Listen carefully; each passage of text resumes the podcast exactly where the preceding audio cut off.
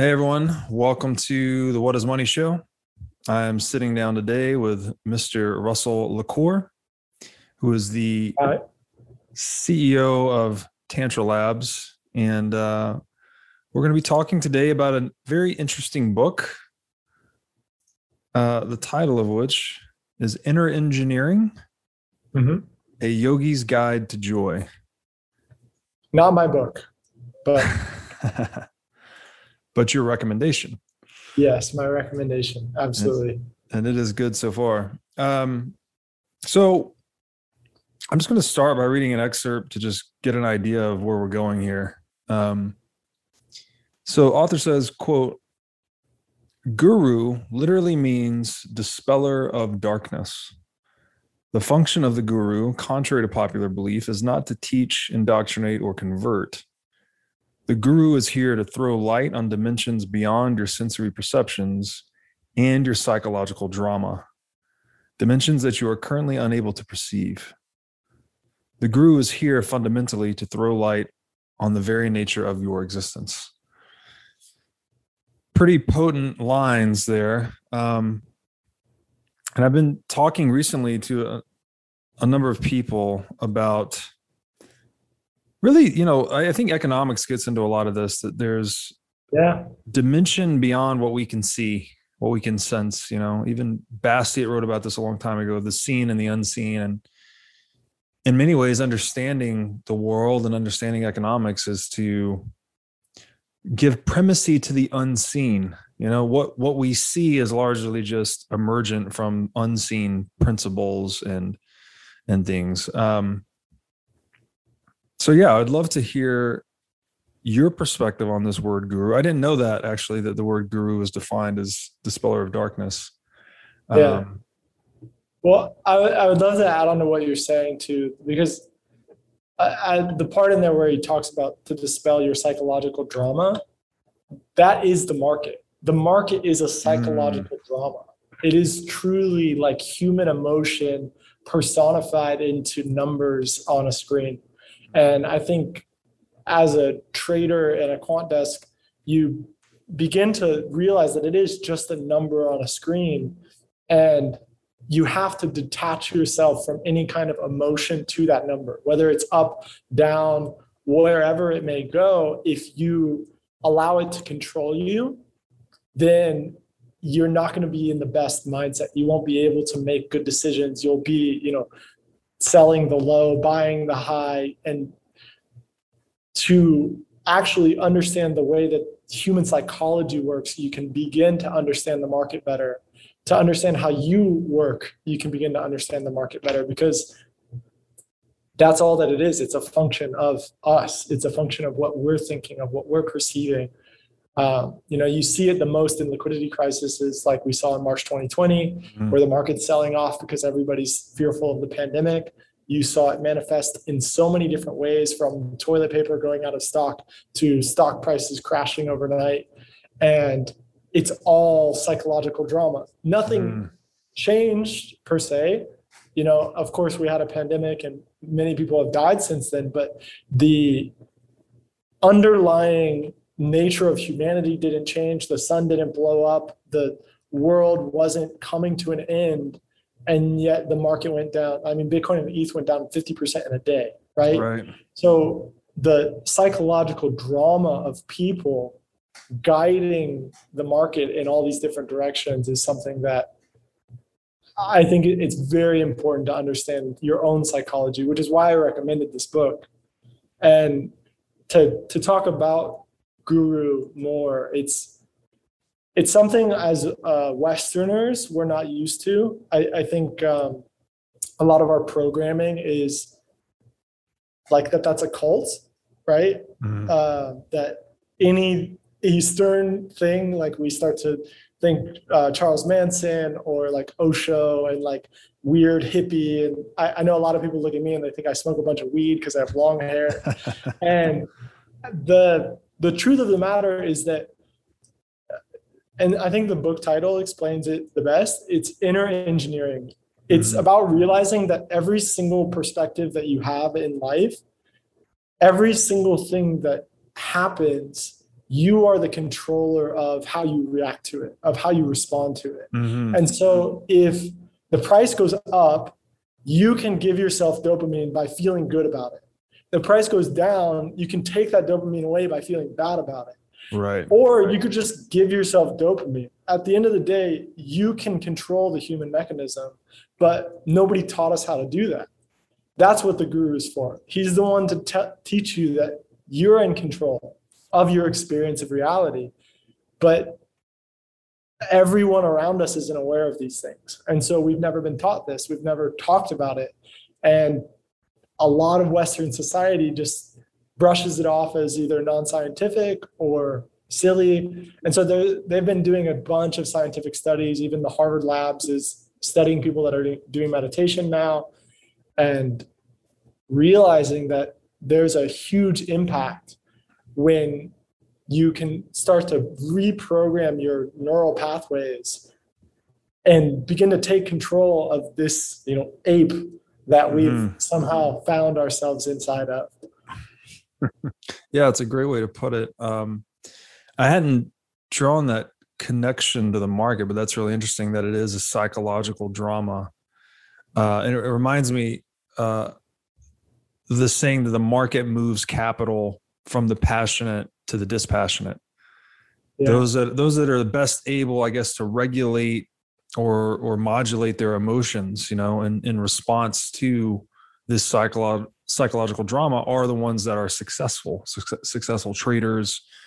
Yep. Um, and the market too. What I think that there's an interesting connection there that the net output of the market is that it's filtering out all these agendas, all these biases, all these opinions, and it's just kind of giving you truth. You know, there's this saying that price is truth in markets, and it's just Yep. filtering everyone's opinion against the reality of the supply of capital effectively and then you get a number and that number is you know the closest thing to truth we have in that moment.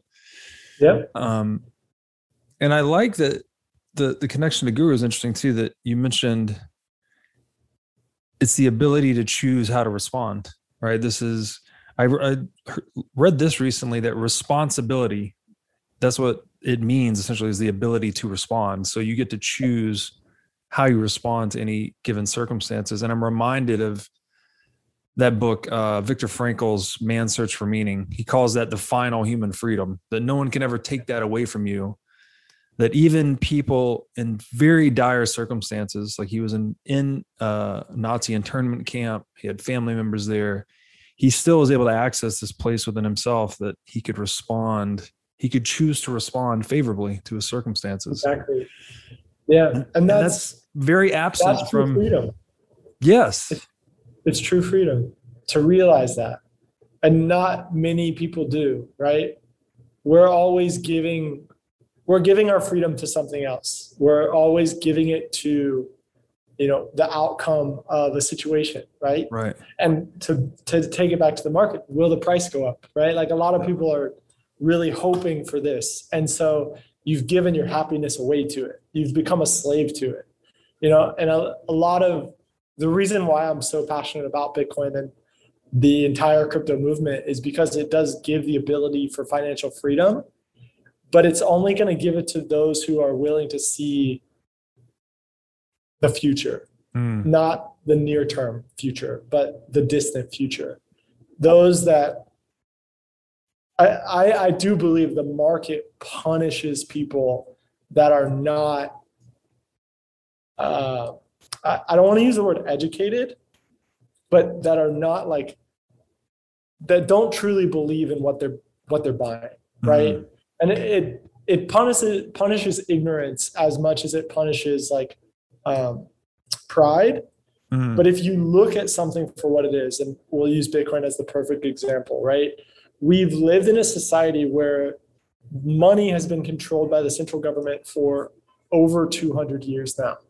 That policy making and that organization has shown itself to truly have their interests in mind and not our interests in mind. Mhm, this is the first time in human history that we have the ability to back something that has our interest in mind because it's completely public Mm. The the difference here is that you don't know what the monetary supply of the US government is, nor do you have any control over the inflation schedule.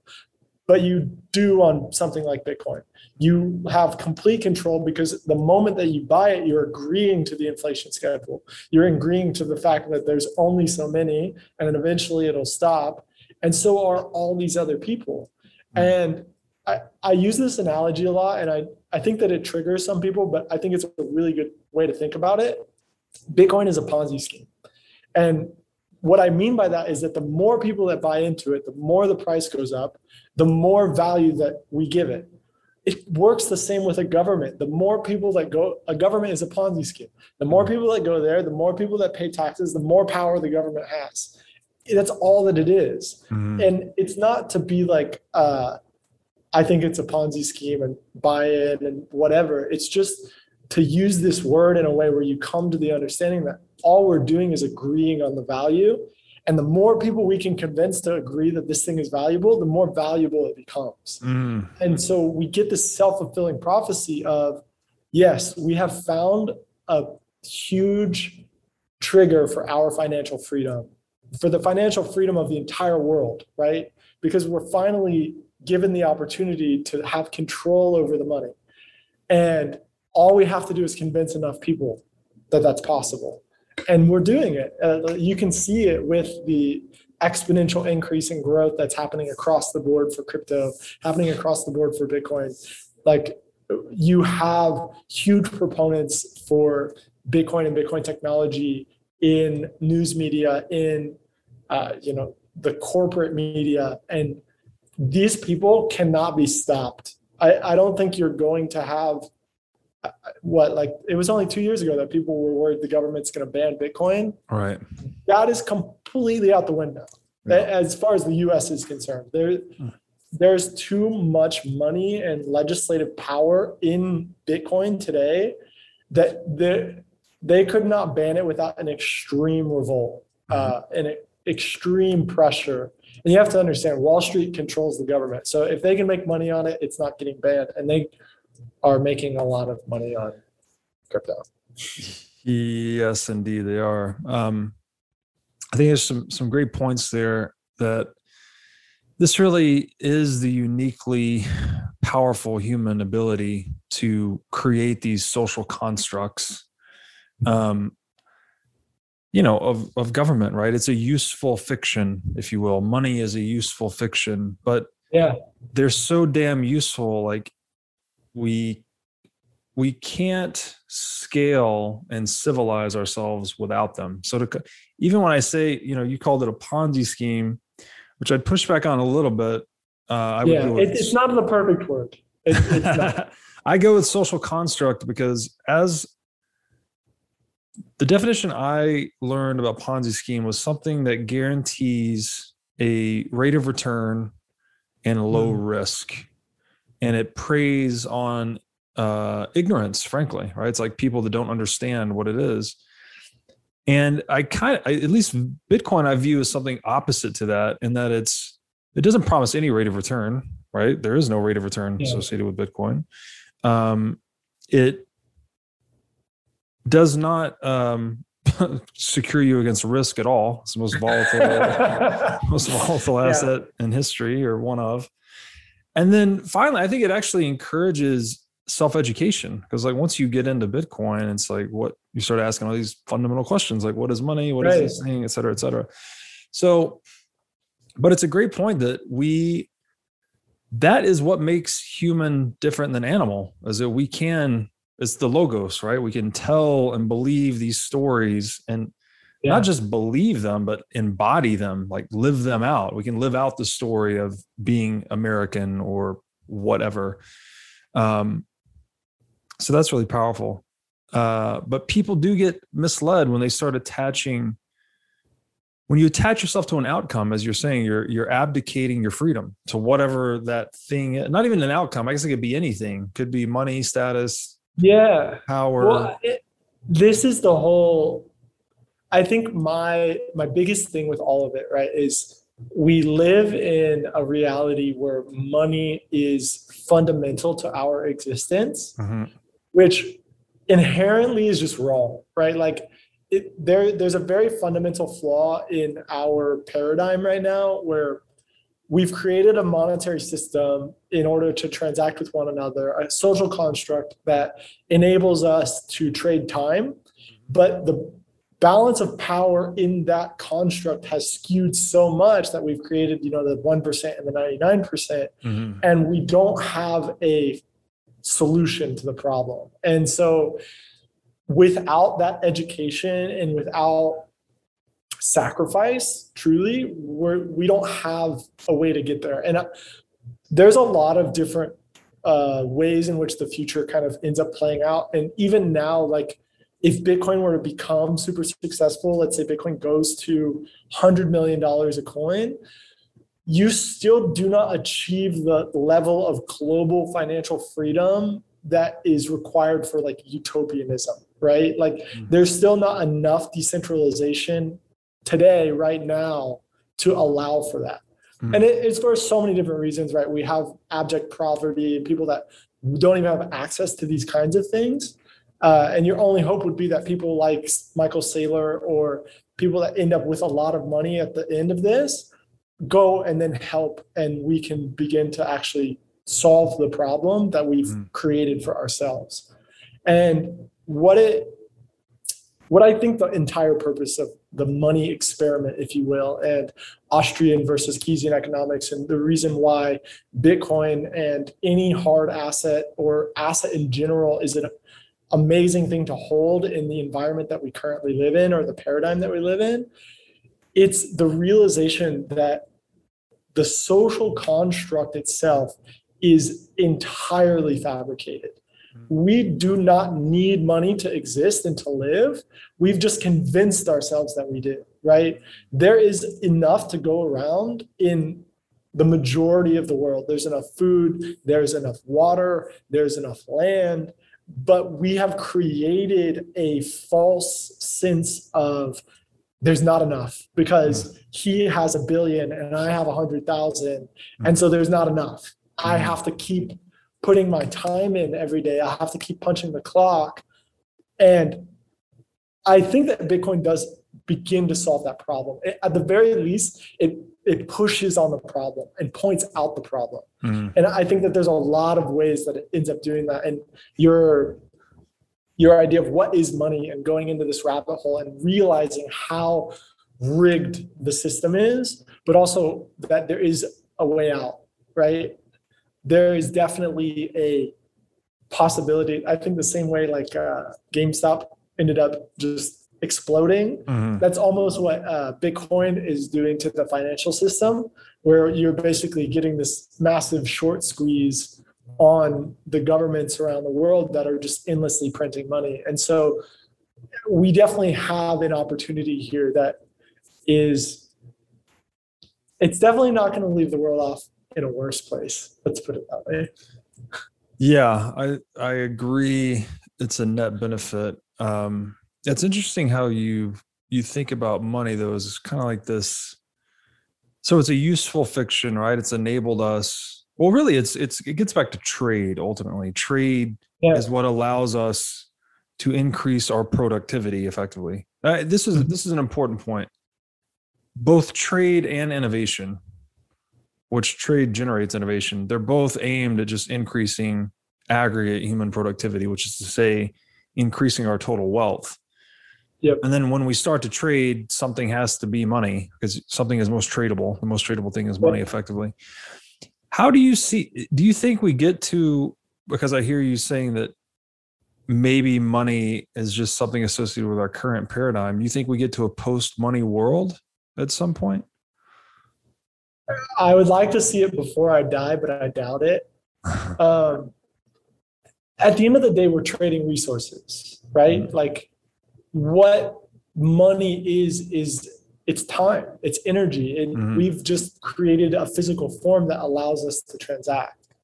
Um, I, I, was actually having this conversation with my dad uh, because the word socialism, I think, really like freaks a lot of people out and you just you just explain perfectly why capitalism is a good thing because mm-hmm. we innovate and we build and we create a lot of good for the world. Mhm. The dark side of capitalism is that we end up creating extreme wealth gaps. Mhm. And also, we're like, we're building comfort, right? Like, uh, is Uber Eats necessary for the world to become amazing? No. Is it amazing? Is it cool? Yes.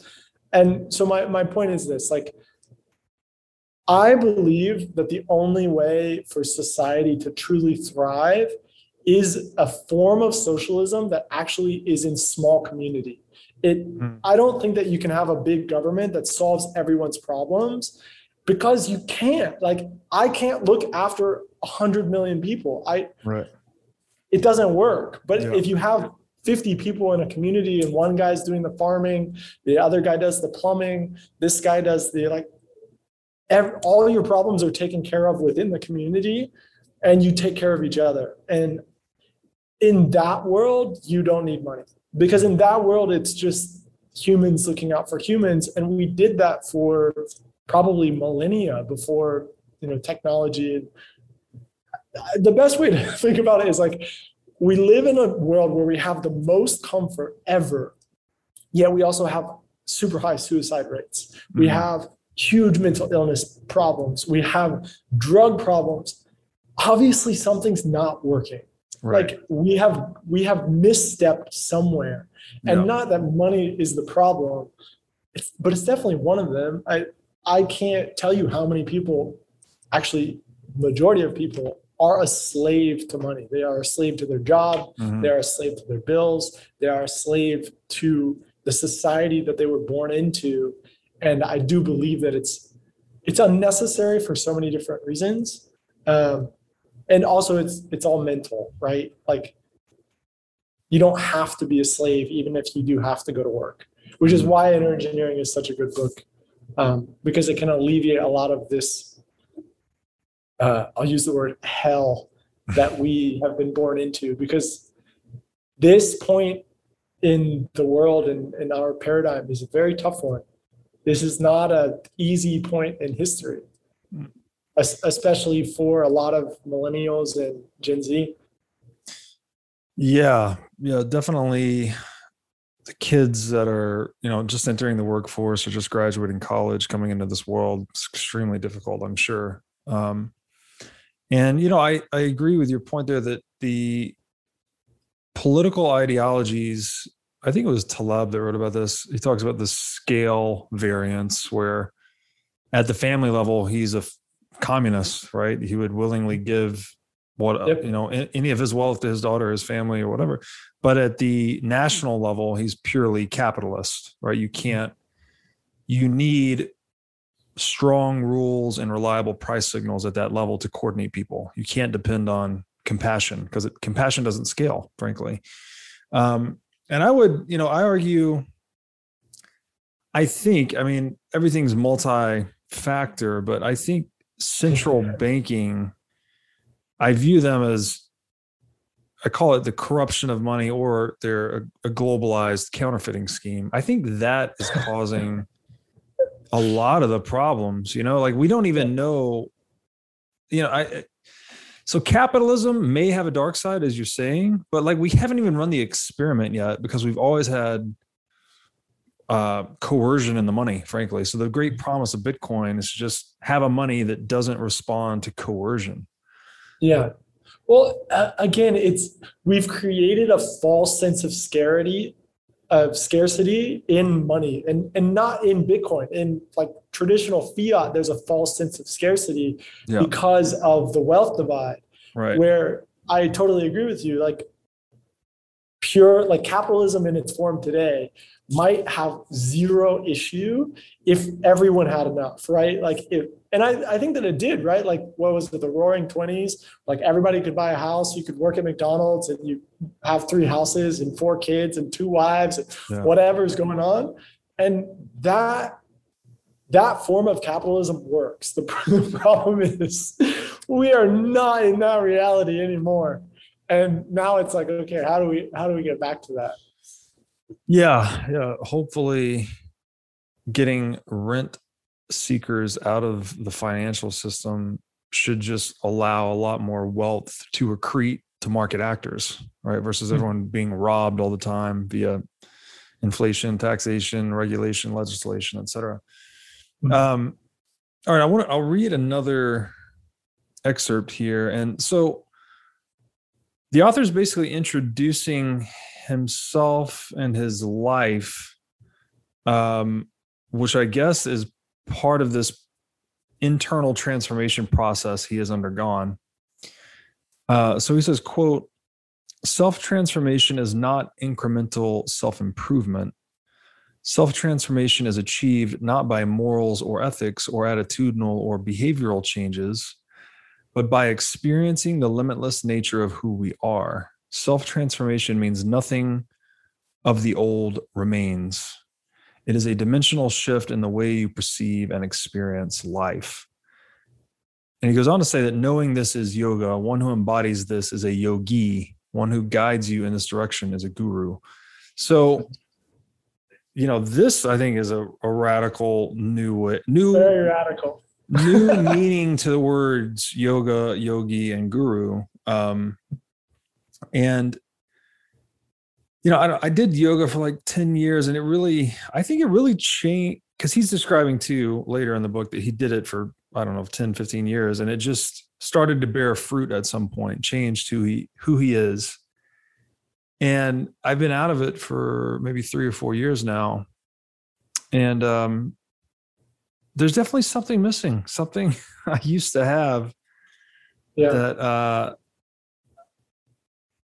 it, it leaves a good mark. Like you, you get maybe a i don't know a finer attunement to reality to yourself to some extent. But then it's Yeah. almost like meditation. If you're in it and you're in meditation great. But then if you come out of it uh it's it's different. So i kind of a rant there but i'd just I love to hear what you think about that Yeah, I have a great response for this. So so yoga means union. And the best way to understand it is see and I'll use western uh, society as the crux of this argument, but understand that the majority of the world follows Western society, especially the education system. And so that's what I'm going to be talking about. So we were educated to believe that intelligence uh, and memorization was the epitome of the human experience, that Mm, the ability to memorize facts and formulas and all these things made you smart mm, and that being smart makes you powerful or you know whatever it clicked for you that that was why you wanted to be smart. Mm. and the truth of the matter is that the human experience is the experience itself the fact that you are are alive right now in this moment having this experience is an incredible astronomically impossible experience that is just it- like it's improbable that this is happening right now mhm. to use the most you know it- realizing that is an insane experience just realizing the improbability of your existence and the blessing that it is to be alive and to experience these things is an entr- entrenching reality. And yoga is becoming one with that experience hmm. and getting out of that intellect that we were taught and programmed in school that I have to think about everything, that I have to logic that that's a chair, this is a couch, that's a girl, this is a boy, this is that, and just be. And the more that you can learn to just be, the more control you have over your reality. And, and not even control, but the more fluid that reality becomes Mm. because at the end of the day all you have is your experience and the perception of it the experience of it the res- the way that you respond to it and the more that you can become one with those things the more awe-inspiring life becomes and the point of meditation it's a stepping stone Uh, it's to take that reality of nothing of like trying not to overthink of just being there it slowly becomes part of your everyday experience. You become more and more aware. You you become more and more present in whatever this experience is. And mm. the more present you become, the more amazing the experience becomes because you again like this is so improbable and insane that you just have to take it all in like I, I always ask people this question do you know where you were before you were born and until you know or can figure that out i don't think that anything else in the world is important um, and, and that's very much a hyperbole. I'm, I don't mean, you know, just try and mm-hmm. figure it out for the rest of your life, but it's a very important question. You know, did you exist before this? Will you exist after it? Does consciousness end right here? I don't know that there's much more. I, okay, let's put it this way. I don't know that a number on a screen is more important than the answers to those questions. Mm, interesting. Yeah, I'm so let's, I mean, that is the question right there to try and rectify the difference between religious zealots and the people that are more scientifically minded. Mm-hmm. Um, what, so what is the answer to that question? One, one of the things I think about is, yeah, we are clearly made up of the universe. We're constituted of the universal stuff, but we're also, and the unique thing about humans is that we can engage in self reflection effectively. And then yeah. using self reflection, we can change our future action, right? Versus just being an animal that's purely instinct driven, uh, which is the fundamental axiom of Austrian economics, by the way man must act, right? We act with purpose mm. because we have self reflection. So are we the universe engaged in self-reflection is that what humans are i can't tell you the answer with certainty i think that it's there's one thing that the author of this book his name is sadhguru that he has impressed upon me and i'll i'll answer it first with a retort to what you just said and, and in agreement with you the difference between a human being and a cow is that a cow doesn't realize it's a cow. It just is a cow. But a human being has the capability to realize that it's a human. And that is what separates us that ability to have a consciousness, to have a third party perspective of literally the ape that you are currently existing inside of. And it's it's not about religion. It's not it has nothing to do with any of that right? Like i could give a shit whether anybody believes they're gonna reincarnate what you were in your past life. Like none of that matters in my opinion. Mm. and none of that affects me in any way. My my understanding of all of this is that consciousness exists and the mere fact that it exists means that it does not cease to exist. Because the paradoxical nature of existence is that you realize that you're here. And if you were incapable of that realization, then you would have never existed to begin with. So if you are here right now at all, welcome to the party. And I, I don't think that it ends. I, I think that the ability to even be here in this moment means that it, it does not cease. Maybe you forget this moment, like I forgot what I ate for breakfast last week, but I don't know. So consciousness then is part of inorganic reality. Well, I think it's all the same, right? Like you you said it best. It, it's self-reflection. Like um I think God is a really unique word because a lot of people place this connotation on it, like it's this dude with a white beard in the sky. But right. God could really just be used to describe unknown unknown, like the things that we experience that we aren't aware of or or don't know. And so, I, with that definition, I believe that consciousness is God experiencing itself Mm. It, it's the I've heard it put this way in like a biblical way, which is it's the Lucifer experiment, uh, which means that we wanted to experience reality without God. So, what is existence if you do not have the ability to do everything, if you are limited in your possibilities? Uh, which I thought was uh, just a very interesting thing.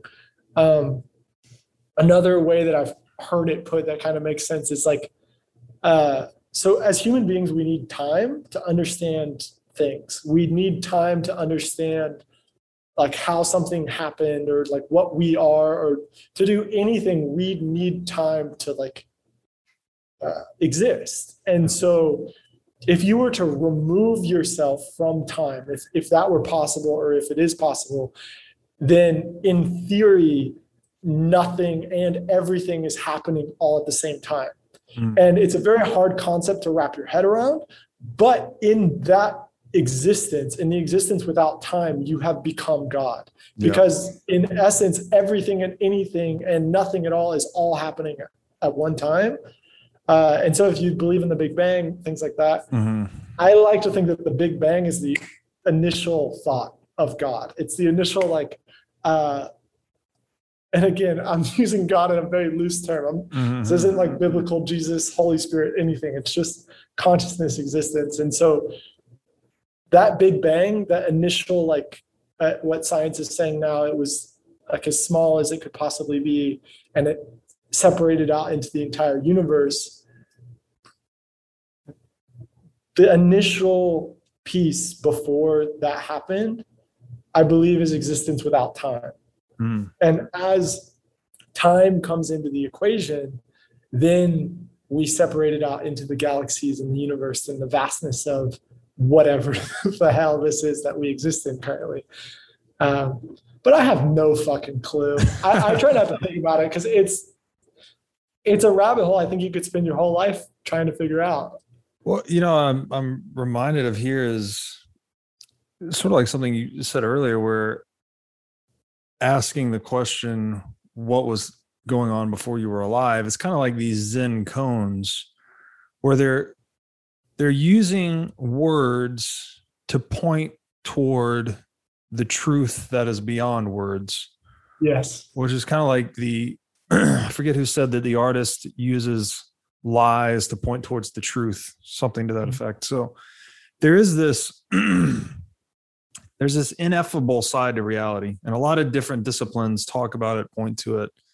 Even again, back to economics, these axiomatic assumptions like man must act.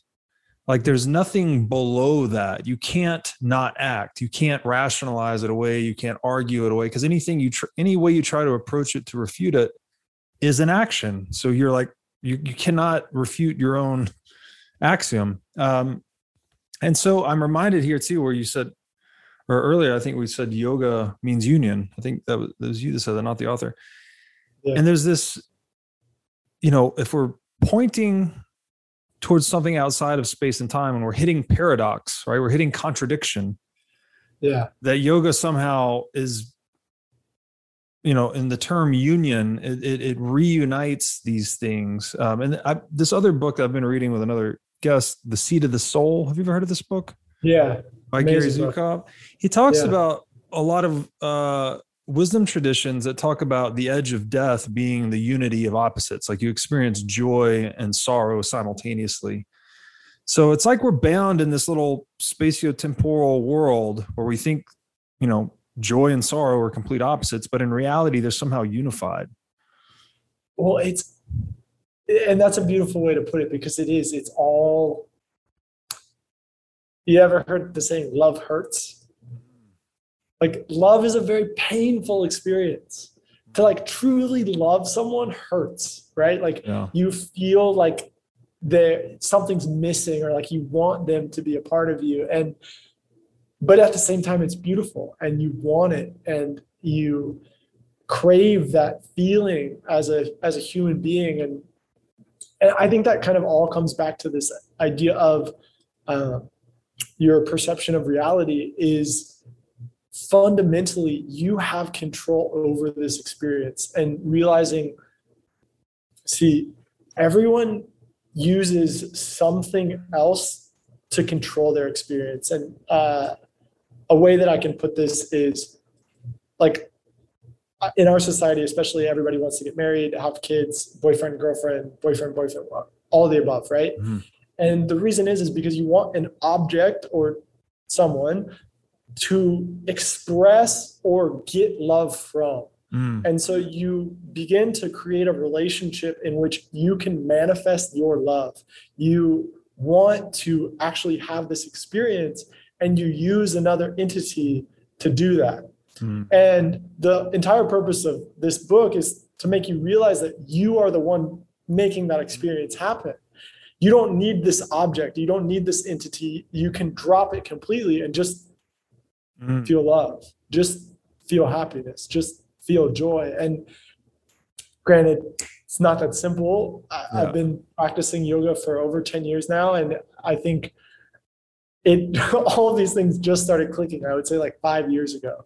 Yeah. And it took a lot of practice to get to that point. But now I can sit down and close my eyes and feel these things just because I want to feel these things. And I I am aware of people that are capable of feeling it all the time. Right. Yeah. And it is not that far fetched. Uh, one thing you'll get to later in the book is this idea that this is the most complex chemical factory on the planet. But has anyone given you the user's manual? As Right. soon as you take the time to look inside this chemical factory, you can press the buttons. Why not? Why would you not give yourself serotonin when you wanted it? Would you not give yourself dopamine when you wanted it? It's a very scientific thing. It's it's not fanciful. It's not heaven or hell or do good, do bad. It, it's literally like you are a you're an ape. You're have the ability to realize this. Now take control and become aware of these things, and you be, you can begin to like literally feel them. You can Wow. begin to experience those things without that object. Wow, interesting. So yeah, this is it may sound a bit metaphysical at the outset, but what you're arguing here is that it's extraordinarily pragmatic, right? Once you Oh, actually figure out the dials within yourself. Yeah. Um, All you have to do is sit down, close your eyes for 30 minutes and look around in there. Like the thing is, is that we were never taught to do that. We Yeah. were never like we didn't have a class that was like, hey guys, uh, just so you know, you're a machine Yeah. Your machine has levers that you can pull. For the most part, you might be pulling them to the outside by having affection towards your mother or your father or your siblings. But today in class, we're going to practice uh, giving ourselves those experiences with our eyes closed because it's entirely possible for you to trick yourself basically into having them and then eventually just having them all together. wow. And so that's this book goes into that and and it does it in a very, very good way. So I won't ruin it for anybody. But uh, yeah, That's super cool because I mean, how beneficial could that be to the world if we could somehow give people this user manual to self? Yep. Um, you know, again, instead of assigning or attaching all of this meaning to external factors, you can now relinquish that attachment, go within, and you know solve your own experiential problems that to me really resonates loudly as freedom too because you're letting go you don't need the thing outside you to happen to generate this uh, level of experience. You can actually just create it yourself. Um, so something i want to get in all right this is great because sounds very metaphysical but clearly we're headed somewhere very practical pragmatic. The author defines love as human possibility and I'm reminded here of something Jordan Peterson said about this is an old Jewish, uh, I think it's from the Jewish Kabbalah, a koan about God. And it says God is basically the being that is omnipotent, omniscient, and omnipresent. So all powerful, all knowing, and all present can be everywhere. Yeah. What is the one thing that God lacks? And the answer is limitation, right? It's the unlimited force. The only thing it lacks is limitation. And that's where humanity comes in. We are the the you know, we're made in God's image, but we're the limited version, if you will. Yeah. And that is where this this ties back to love because you can't have possibility without limitation. If you're omnipotent, omniscient, and omnipresent, there's no possibility. You just everything is.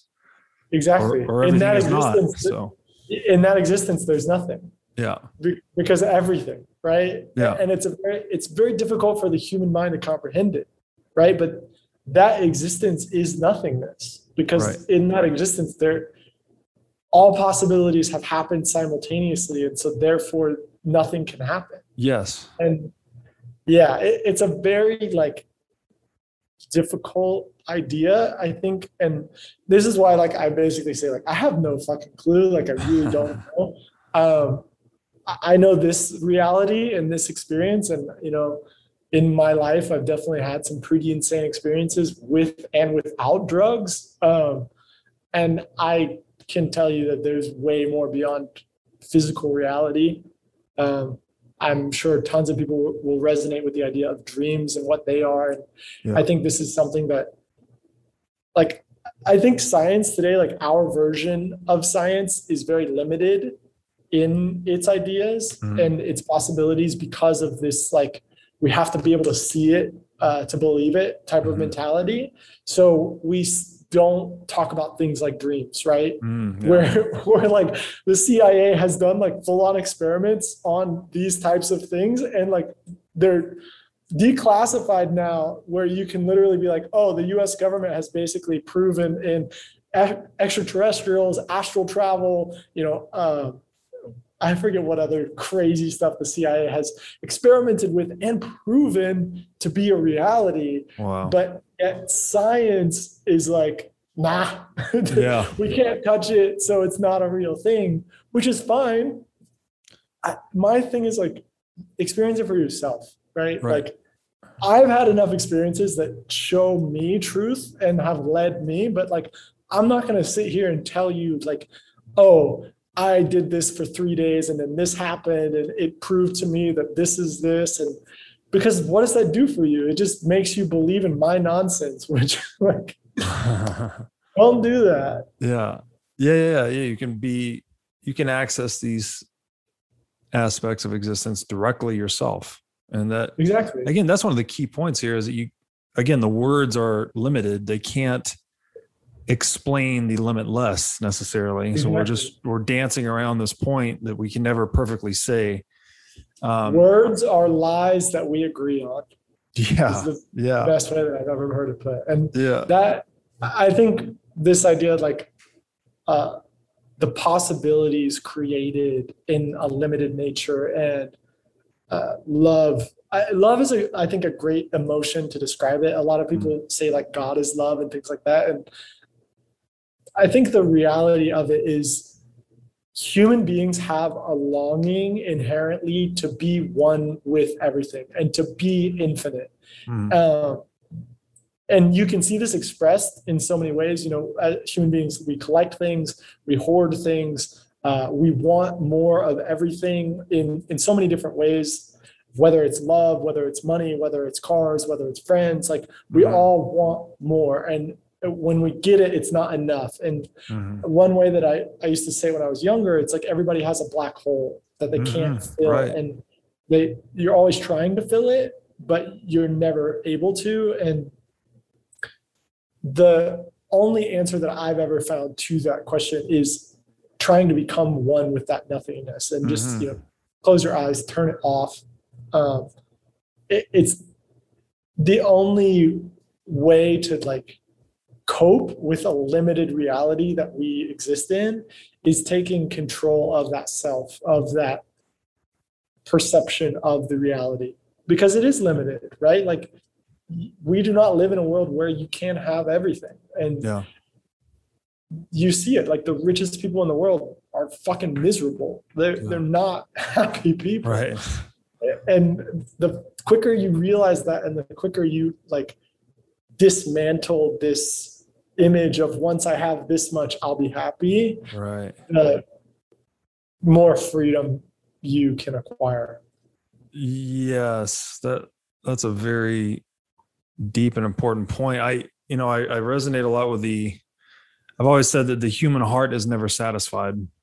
Yep. So there's this kind of this black hole within us, but the, again, that is what drives entrepreneurial and economic action. So it's like Yep. that that desire can also be used positively, right? We can actually Absolutely. innovate and and create more wealth and more want satisfaction for others and i've i've often thought too that that so what we have there is this nothingness right in the heart this this um again i think black hole is the best analogy it's like you can never fill it with things there's never enough things Yes. the heart is always unsatisfied we also see that in the universe right and that's what a galaxy is you have all these stars revolving around the nothingness of a black hole Yeah. so, and then there's the Big Bang, which you talked about earlier, where everything came from nothing.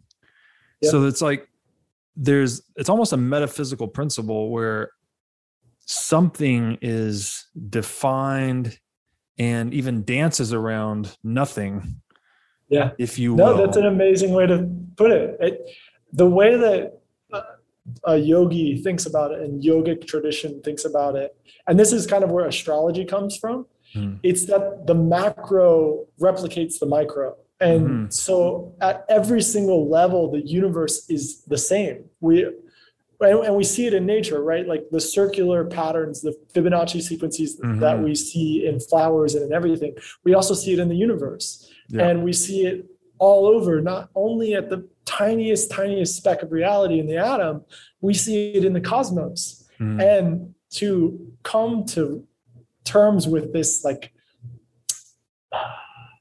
blueprint that is our reality i think can begin to start to shape what it truly means to have this experience and to realize that yeah we do we we exist around a black hole and Mhm. I think, and so this is as a trader and as a yogi and just as a human being in general. Uh, everything that I say, I have the ability and will change my mind tomorrow. So I asterisk what I'm about to say with that. But one of the, I'm, I'm sure everyone at this point has has heard of this idea of enlightenment um, Mhm. and what it means to become enlightened and things like that. And one of the bigger realizations that I have had, and I forget where I read this, but it was this idea that enlightenment is realizing that there's nothing to do.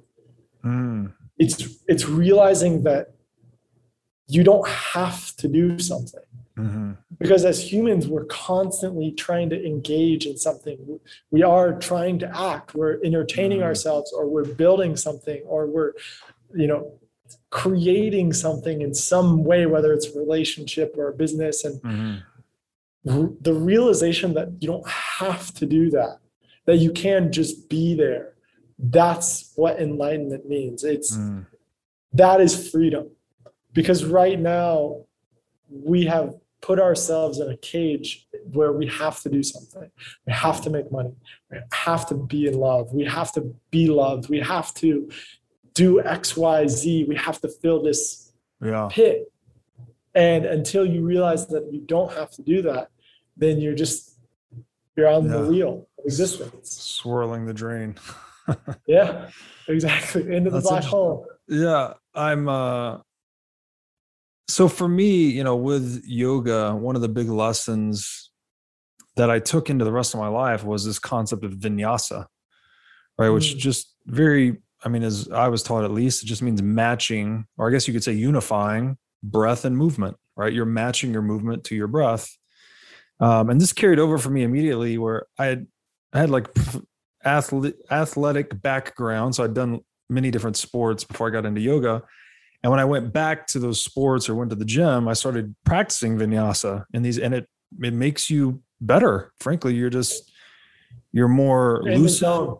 yeah you have better better uh, proprioception where you can actually you're more uh, awareness of your body and space and it's it's really powerful. And then so is that what is that the the theme here then is it's this unification where like even if we're just matching breath to movement because the, the other piece to that is that leads directly into meditation or like you start matching not movement in that case but you're just matching the rhythm of your breath and it's diffusing your mind in a way and and yeah. that meditation really changed my life when i i think i don't say i think i experience the depths of meditation as being this place beyond time or words where it feels very eternal no you hit the nail on the head and i'll go back to this idea of western education right this is something that we've never been taught most people have been taught how to think mm-hmm. and thinking is an extremely powerful tool used correctly but it also inhibits us from experiencing certain other things, right? Mm-hmm. Like if you were to smell a flower, you don't need to think about it. You right. just smell it. it yeah. When you taste food, you don't need to think about it. You just taste it. Yeah. And that is what meditation brings. That is what breath practice brings. And uh, the way that Sadhguru says it, uh, the author of this book, is breath is the key to the universe mm. because of that, because it re-inhibits your ability to have an experience rather than think about an experience. Mm. because those are two different things. And the latter we were never taught. We were you know we were programmed to analyze everything. Yes yes. Yeah the thinking is the self-reflecting whereas the experiencing is the actual the pre-intellectual cutting edge of existence or something like that the way that it's talked about in like all like buddhism and like it's the monkey mind. Mm. because it is and, and i've said this multiple times like we are apes. Like i'm sorry but we have evolved yes. from creatures on this planet. You currently exist in a body that you do not have full control of. It will pee without you. It will poop without you. It will excrete without you. Like this is an ape. And as soon as you realize that, then you can start to be like, okay, now I'm aware that I'm in the driver's seat of whatever this thing is. Let me start to take control of it. And you begin to realize like, like a lot of people try to turn the mind off, but like if you turn the mind off, you die, right? Like your heart would stop beating, you'd yeah. probably stop breathing. Like it's not something that you can necessarily do. Yeah. Uh, and I'll put a big asterisk there, but it's more about taking back the ability for your consciousness to step away from the mind. The mm. same way that you do when you're dreaming or when you're sleeping, you're not thinking, right? So so why? How are you in bed for 8 hours not thinking about anything? Yeah. The the closest like uh, another good way to think about it, right? Like we're all going to die. Uh, every single moment of your life you're getting closer to death. The faster you realize that the better. And every single night we die. Like mm-hmm. when we go to sleep we're literally practicing for our death. Yeah. And so what the idea of meditation is and this you might have heard of detachment right? Mm-hmm. that is death. Like death is the ultimate detachment. You don't take anything with you. This thing's gone. Where you go i don't know. Can't tell you. Where you were before I don't know, can't tell mm-hmm. you. But to be able to experience death is an extremely valuable thing. To be able mm-hmm. to practice death, uh, that, in my opinion, is the end goal or the idea of meditation. Mm-hmm. To die in the sense of your ego, your attachments, your ideas, let them go. Mm. Let them be. Let let the monkey do what the monkey wants to do and step away from it for a bit. Mm. Go back to nothingness. Go back to a different experience of reality. Um, that I think is the point. Bringing in the ability to experience something outside of this existence, I think is something that everyone can benefit from because you begin to realize like we are a speck of dirt in the cosmos. To think that you're a big thing, that you're important, that you're whatever. Like Yeah. you're literally smaller than this on the scale of everything. And if you can realize that, then all of a sudden it's like, oh, okay. Like, Yeah. yeah, maybe you do have to pay your bills. We do have to get food on the table, but there's something much more important happening behind the scenes. Yeah, yeah, there's an access point to humility there. And humility increasingly important, I think, as things change more more and more quickly. I want to ask about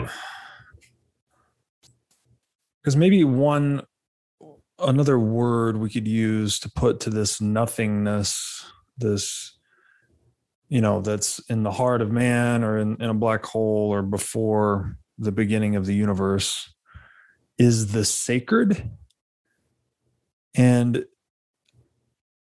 you know, there's just, again, something ineffable, something beyond words. What are the cap, Yeah. truth with a capital T kind of thing. And it seems to me like we have this very deeply rooted, innate desire to have a relationship with the sacred. You know, people want to support a cause or people want to have this ultimate relationship or Yeah. you want to have a bunch of kids, which is like the ultimate form of love. So, Yeah.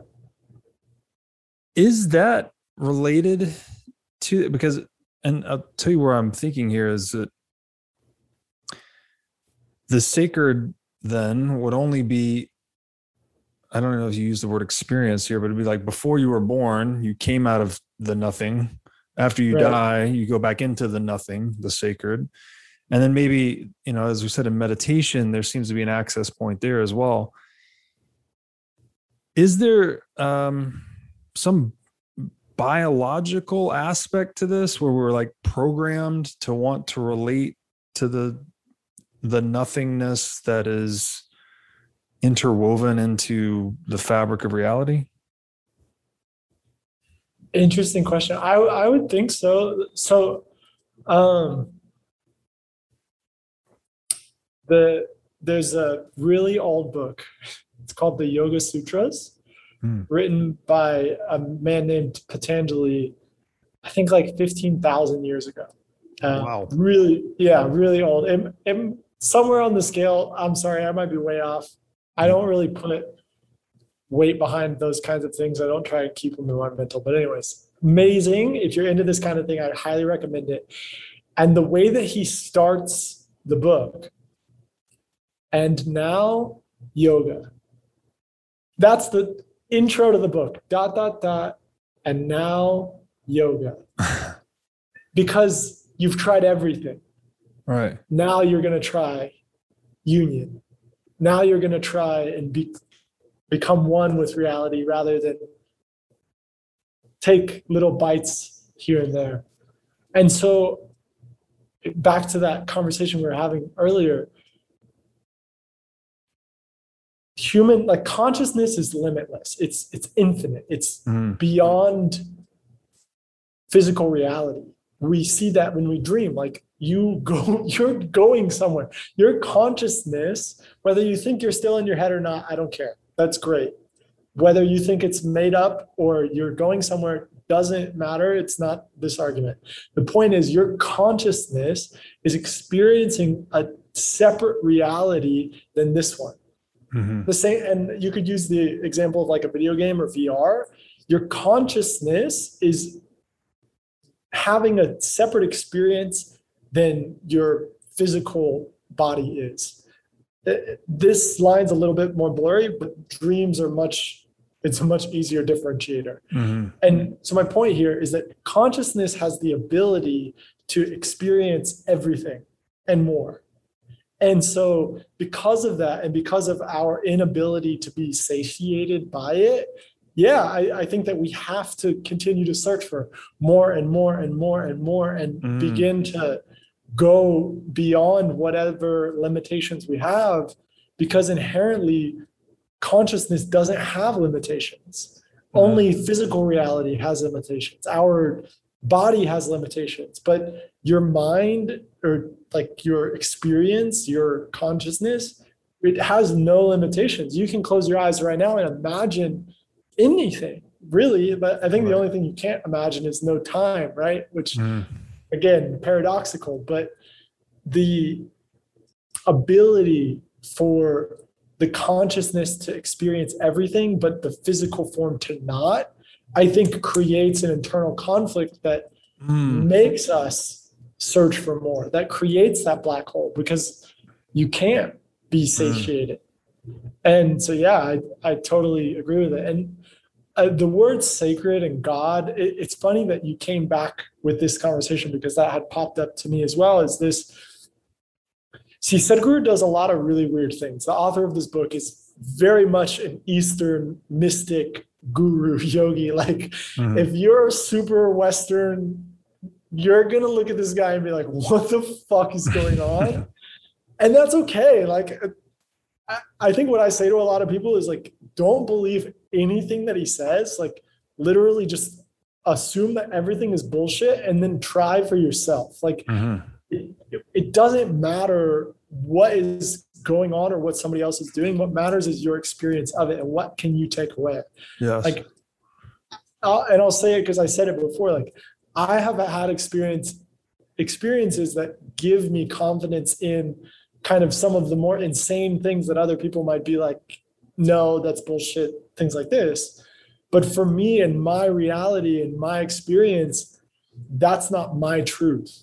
And so I'm not here to like argue with someone that like it's true or not true or like whatever. I Mhm. don't care Mhm. in my experience it's true and in my experience i have gained a lot from it and so i'm going to keep going down that hole until i either don't gain from it or you know it's off or like something's wrong because that happens right like Yeah. you're not to you're not going to agree with everything everyone says and you shouldn't Yeah, yeah. I'm.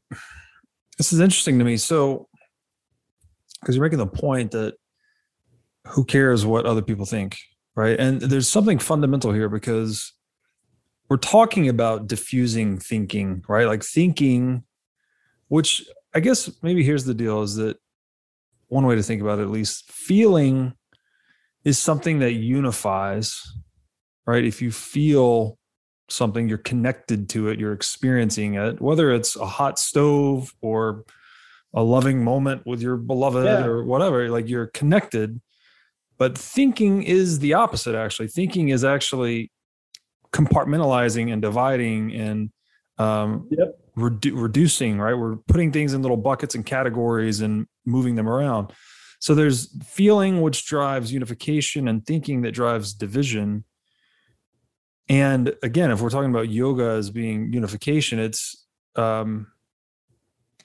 I guess getting out of the monkey mind, the thinking mind into the feeling experiential reality. And this we keep talking about unification, the the word atonement actually, which has a very heavy religious uh, Yeah. connotation to it, you know, the understanding of it is at one meant. So connecting and resonating with something. And I've found that for me, a real breakthrough for me in meditation was actually learning to focus on the feeling. Like if you really start, Yeah. if you start out by counting, right? It's like counting the breaths in and out so you're not thinking to kind of dampen the internal chatter. But when you get to that threshold of just, you're not even counting anymore, you're just feeling the act of breathing. Yep. And that's when you get to these other places. that are- yeah that's when shit starts to get weird Yes. Yes. yeah So that might be maybe a, a a vector on this whole Western materialist mentality where they're constantly trying to think and reduce and understand. It's like, no, this isn't about thinking necessarily. There's another side of the coin that is, mm-hmm. you know, feeling or or or non-intellectual existence, something like that. Yeah. Well, and there's there's a lot of levels to it. And I think this is actually to put it in like a very I think explicit way that people will understand better. The reason why in my opinion we are so sex obsessed as a society is because it's very easy to feel that.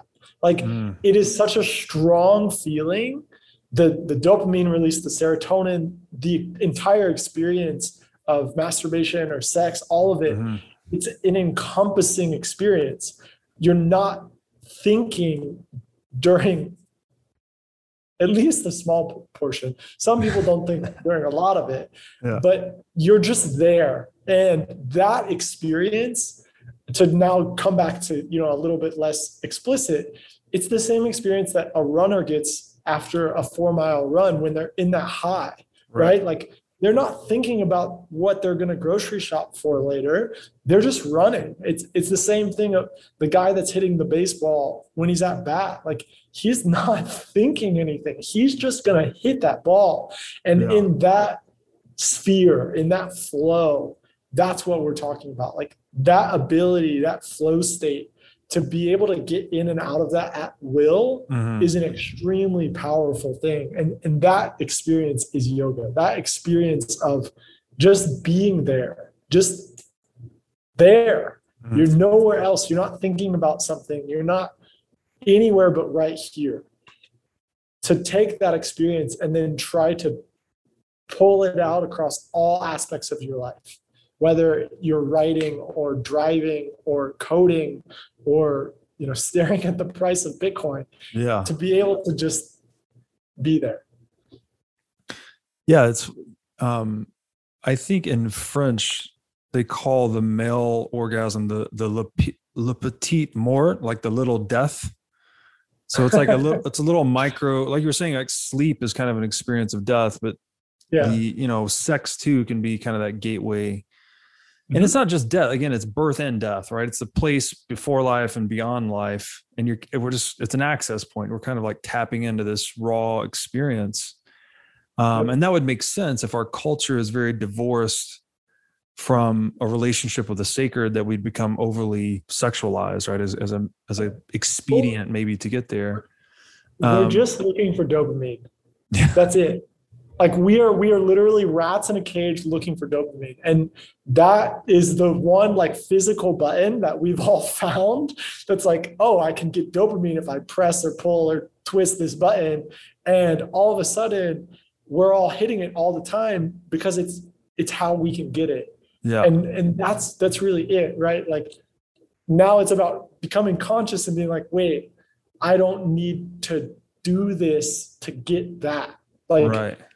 I can get it and you know my company's name is tantra labs and it's not because of sex um, tantra actually means technology and so tantric sex is actually a technology of having sex it's Mm. how to have sex in a sacred way, and to use that word sacred. Yeah. And a lot of things can be tantra. Like you can have a tantric workout, you can have a tantric um, experience, and it's it's not.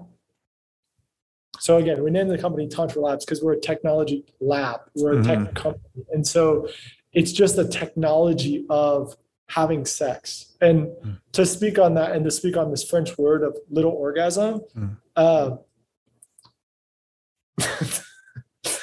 I, I just have to share because I think it's important. Like, Mm.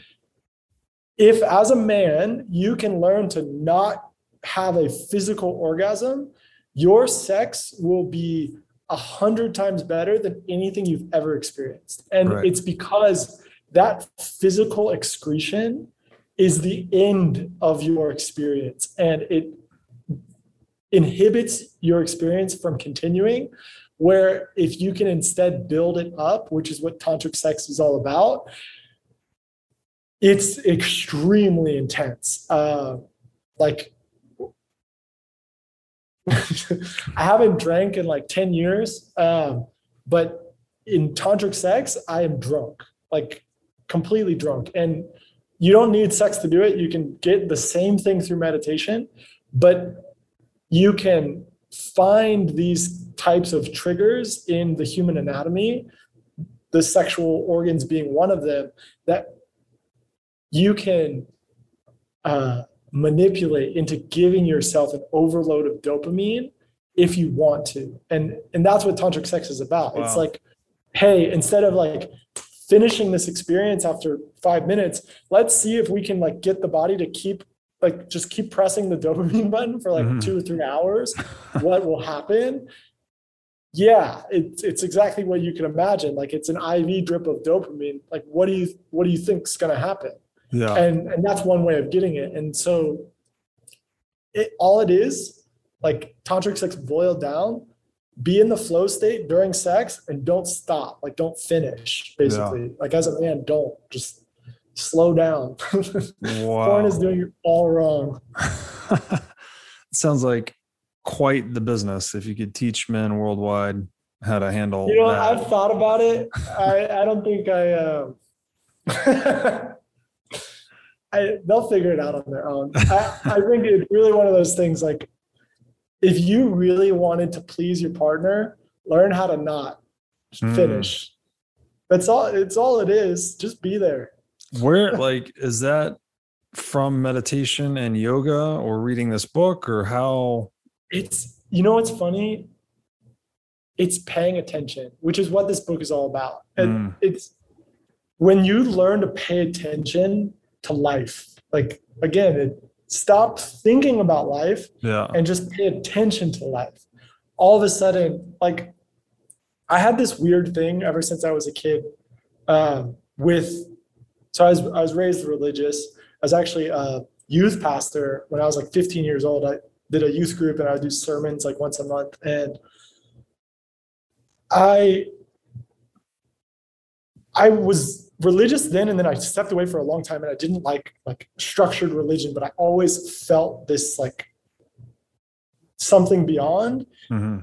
just energy wise like for me personally i always felt something more intuitive in nature than just you know like what you see is what you get. Like you do have a feeling about things and if you can listen to it and understand it it can begin to make more sense and so from a from a very young age i noticed something about masturbation as a male which is that i was always really tired after.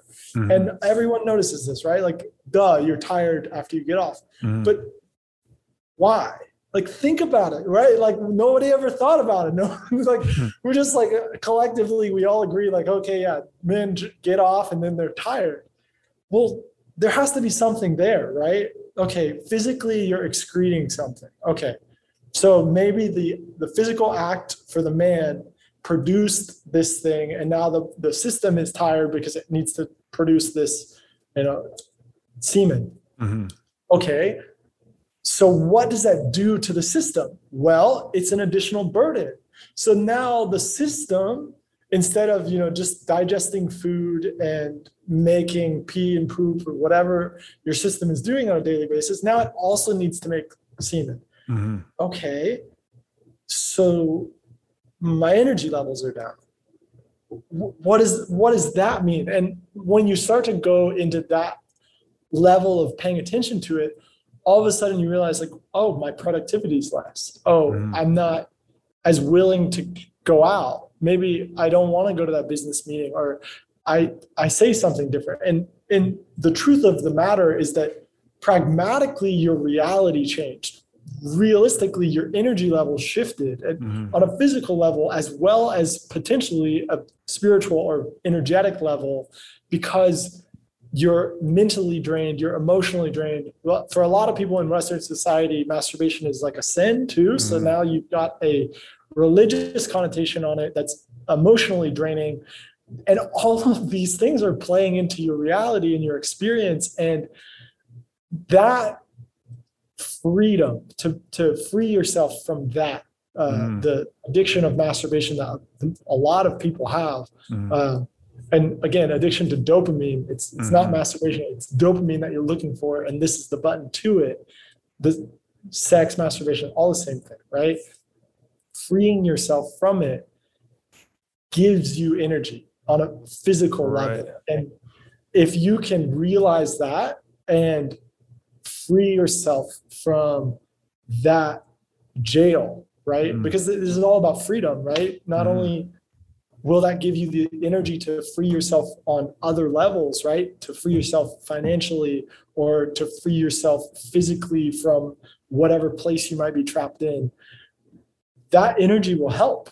It Mhm. will help you get there. And it has nothing to do with whether it's a sin or spiritual energy or god or anything like that. No physically you have less energy if you are uh, ejaculating.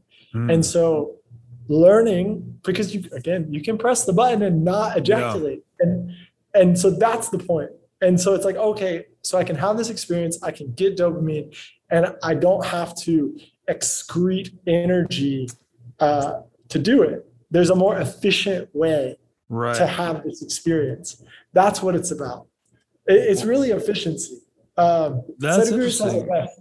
He's Yeah. like, some- yogis are greedy. It, it, the idea is like, sure, you could get high on weed or you could get drunk on alcohol, but it's a temporary experience. So if you could just give yourself the experience 24 7 with no side effect, if you're just hunting that experience all the time, why not go for the version that doesn't end and has no side effects? so, right? Like, choose this one. So yogis are economizing their access to dopamine. Or I guess Yeah, we're the econ- most greedy.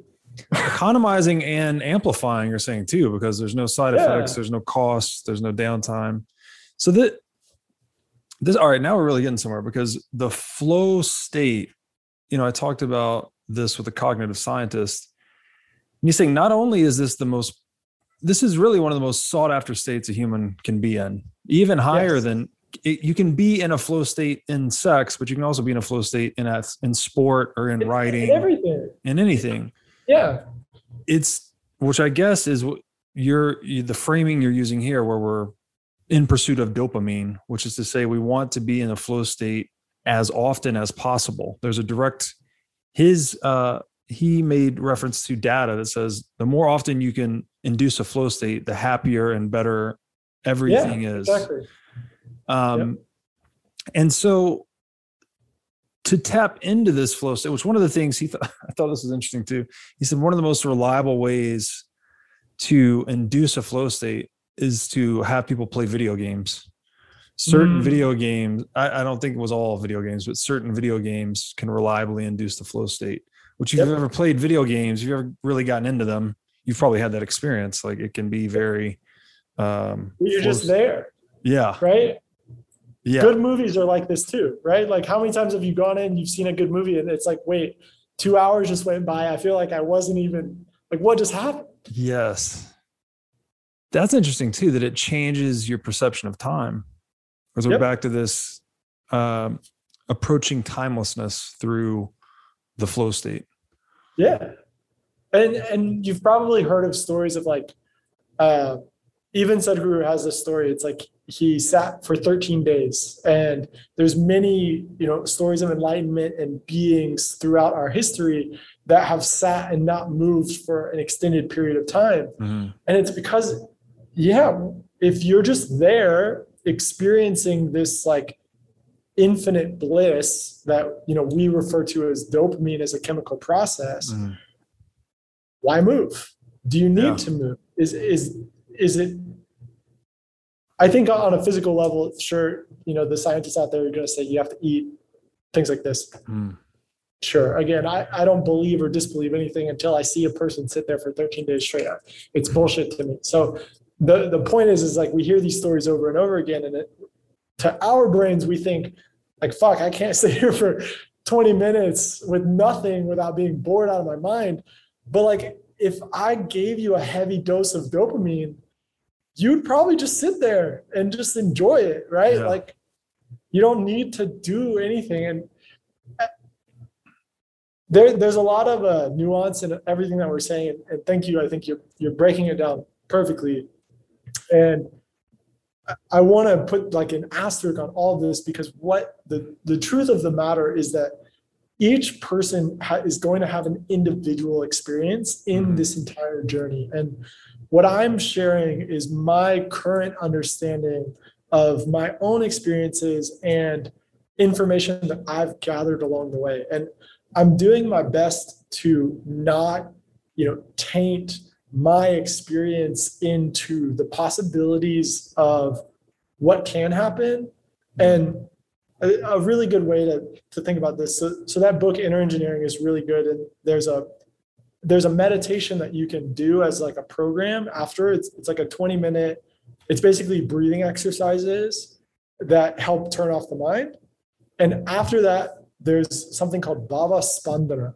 And so Bhava Spandana is, I forget the exact meaning of it, but the purpose of the program is to show you what's possible with intense meditation. Hmm. And in that program, they actually tell you do not share your experience with anyone because you do not want to taint what their experience will be coming here. Like Hmm. if I were to tell you I went there and this happened and that happened Mhm, and. I saw this or I did that or I felt this, all of a sudden you go there and your your imagination then goes, well, Russell had this happen, so I want this to happen. And Mm. Reality is very much that way, right? Like if I sit here and, and tell you like tantric sex is the greatest thing on the planet and it's four hours long and you go and you try and do it and it's 20 minutes or it's eight hours, all of a sudden you're like you're fighting Yeah. rather than just having your own experience of it. And I- I think that that's really important in all of this. And that's been one of my my favorite things about this author and Sadhguru is like it's just about your experience. It's it's about realizing that you cannot push your ideas onto someone else Mhm. and you shouldn't try to. It's each individual person's experience that defines their reality. And taking ownership of that for yourself is the most liberating thing that you can do. It, it is true freedom to liberate yourself from someone else's opinion, from someone else's not not a judgment, but from their emotions Mm. because people will press their emotions on you, right? Mhm. Like the same way somebody might say Bitcoin's going to go up or it's going to go down. You not only choose whether you take that information in, but you're also going to choose whether that information makes you happy or sad.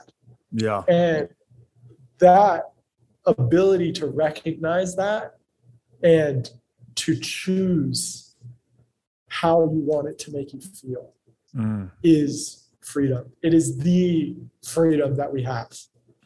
Physically, you might be limited, but inside, you're not. That's, I mean, a huge deal. Like it, for that to be true is could be such a medicine. I feel like for many people in the world today. My, so my experience in particular with meditation was I could not go to sleep quickly my entire life. Like every time I would mm. lay down to go to sleep, my mind, my monkey mind was just chattering nonstop.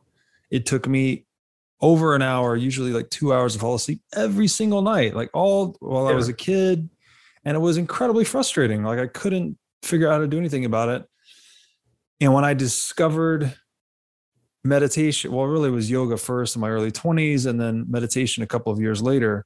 Once I figured out just the standard, you know, breathing in one, breathing out two, all of a sudden I could put myself to sleep in two minutes every night. And that was just fundamentally like changed my life for the better.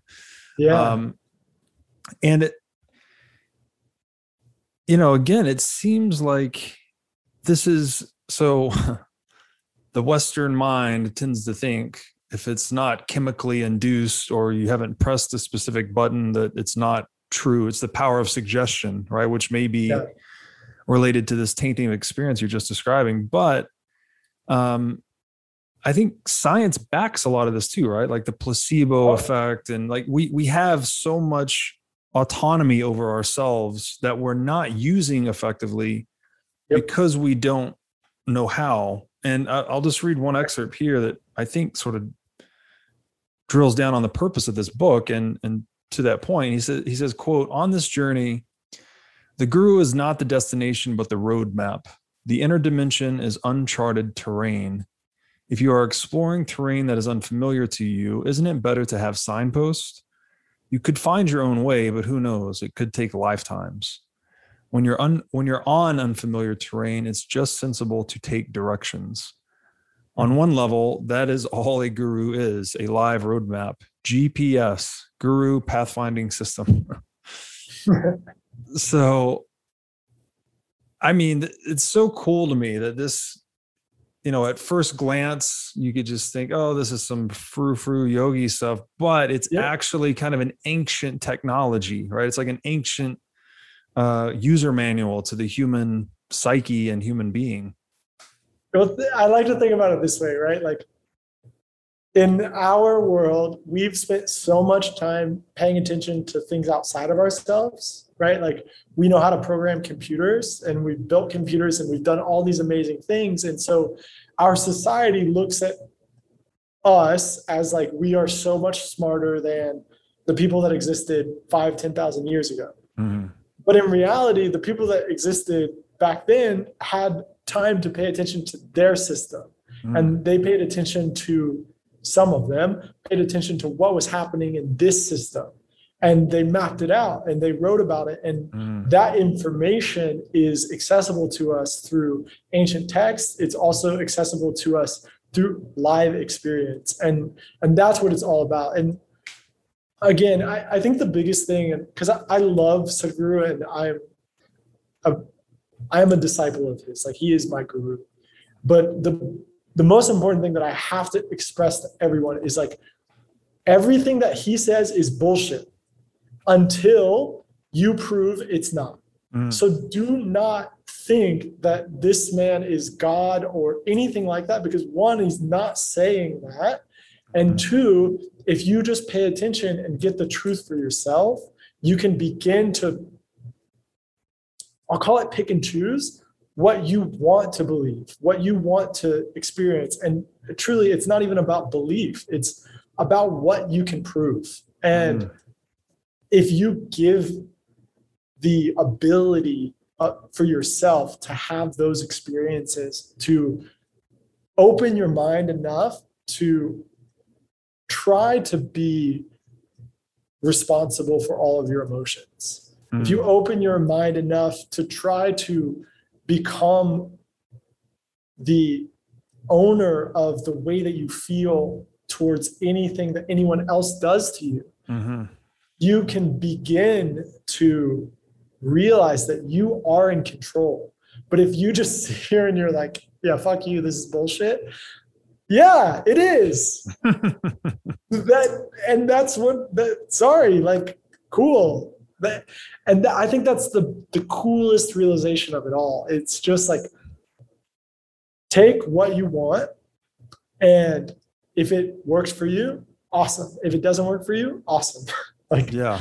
drop it leave it there Yeah, I this is that's a great point, and you know, so we could say perhaps that like Bitcoin, inner Mhm. engineering is premised on this don't trust, verify ethos, exactly right? You don't need to trust the author what he's saying. It's like go out and verify it for yourself, and you know, in doing so, you gain more sovereignty, you gain Exactly. more empowerment. Uh, but with that comes more responsibility as well, right? Your again, responsibility, your ability to respond. That is like we're back to that where we started, this final human freedom. And Yep. within the the heart or the mind of every person is that we don't have to just react to circumstances. We can actually choose how to react. It's not it's not deterministic, right? There's a, a layer of freedom there. Um so I you know, I think this is this conversation is getting really interesting to me now because well this is why i recommended this book this is a Yeah. bitcoin book yeah. you have to realize well, this I think is very unexplored terrain for a lot of Bitcoiners. Um, but you know, and, and I identify myself as a freedom maximalist, and a lot of that comes from what I learned about the concept of freedom from authors like, um, oh my goodness, Krishnamurti. I don't know if you've read Yeah. any of his works, right? Yeah. You know, when we say the word freedom, again, Western materialist American mindset thinks like, oh, you mean civil liberties and whatnot, but that's Yeah. not at all what Krishnamurti's writing about. He's talking about this freedom within yourself, right? To be I, dispassionate about outcomes and really just connected to your your own being. So I'm I'm very deeply interested in this. Um, well I let me tie should- it Yeah, I- I want to tie it to what you said because I, I had a very similar experience, and I, I find that a lot of people coming into meditation in the West come to it through uh, some roadblock in their life, right? Like whether it's anxiety or the inability to sleep. And that is a lack of freedom, right? Mm. Like yeah. if you think about your your sleeping example why like why couldn't you just go to sleep right like what why didn't you have that freedom I like didn't have the user fucked up is manual. you know Yeah. like how how messed up is that that like we exist and we are supposed to be the ones in control yet we're not like Mm. we're not even now like if you go and lay down in bed it, it's not like immediate go to sleep although like i'm sure you'd like it to be Mm. so there is a lack of control there there's a lack of freedom Mhm. happening at the very you know existential level of the human consciousness right now where we are giving our freedom away to so many different external situations whether it's and i think the the sleep example is a great one because what it comes down to is it's that programming of think about everything Mm. and we never learn how to turn that process off Yeah. and so you just lay there and your brain's just still thinking about everything until it eventually burns enough calories that it like can't anymore and then Yeah. you're out, Yeah. right? Yeah. yeah. And it, you know, it is simple but not easy, right? Very simple to just um vinyasa, I guess, with you know, resonate with your own breath, just pay attention to the breath, feel instead of think. But we're just not programmed for that simplicity in modern Western civilization, right? We're programmed for the opposite. So Well, and let's let's get to that word programming because I love this word and I, I love like he chose the words inner engineering and actually funny enough, a lot of the people that go to these programs are software engineers. mm, which is another reason why I think Bitcoiners will love it because if you understand technology, you understand hardware and software, and you look at the human system, this is hardware and your Mhm. mind is software. yeah. And we have learned and we've programmed ourselves to think. And so now it's like, okay, well, let's program ourselves to focus or just be. And Mm, that ability and that skill is very important. And one of the things I didn't realize it till my uh, like early twenties, practice. And mm, it it's the most simple concept, and it, it's exactly what you're saying. Like, if you've never done this before, it's going to be hard, and that's okay. Everyone sucks at everything the first time they do it. Like Yeah. you didn't come out walking, you didn't come out talking. You had to go over and over and over and over and Mm. over and over and over and over, and eventually you could do it yeah. meditation and the flow state are the exact same thing. It you have to practice, you have to do it over and over and over again until it just becomes second nature and you can just access that ability or that reality very very easily and you can begin to apply it to everything even sleeping right Yeah. yeah Yeah. No, excellent points there. And um, one of my favorite quotes from Eastern philosophy is from Musashi, actually. I don't know if you ever read any of him, but I think I one, it was, think so. he has, uh, he's kind of in the same camp as like Sun Tzu, like the art of war. He's, he was a samurai. He grew up, you know, sword fighting and all of this. But one of his principles for strategic living he just says very simply that the way is in training so you Mm. know and the way has a very uh profound meaning in in, in taoism it's like the the way that the Yep. um the the way to be i guess is kind of in a nutshell but he was saying that the way is in training and i'd always i've adhered really closely to that that we are programmable and those that understand that reality and take on the responsibility of programming themselves of um, the cognitive scientists i spoke to use this term autopoietic where we actually are you know Yeah. relating to our surroundings in a way that advances our goal, but we're also reconsidering where we're setting the goals. You know, we're more than just a complex system. Whereas a tornado could be a complex system, but it will just kind of go somewhere that it, it burns itself out. Whereas an autopoietic system navigates the world in a more sophisticated manner. I like that. Um, this just seems like something that's really lacking from modern Western materialist mindset. And um, Yeah. Again, we're not there's there's a there's a lot of things working against us. Science being one of them. Like it, science is really good and we're proving a lot of things about meditation, but you still have this like mindset of I can't see it, touch it, taste it, feel it, so Mhm. it's not real. right. And meditation kind of is very similar to this. Like Mhm. even though we're seeing brain waves and you are seeing elevated levels of dopamine, we're seeing that people are, you know, healing different mental issues that they've had before through meditation. A lot of it's really the older generations still fight it as, you know, pseudoscience and hearsay Mhm. because intrinsically as humans, like we and I'm actually going to tie this into Bitcoin maximalism because I think this is a good point. We latch onto an idea and stick to it as humans. Like this is why religions have been extremely successful throughout history because as humans we want to group together and believe in a single cause and stick Mhm. to that cause and this doesn't enable us to freely adjust to new ideas which is Mhm. why we fought gay people for so long why we had slaves for so long why Mhm. we are fighting new technology why the government is fighting new technology right like Mhm.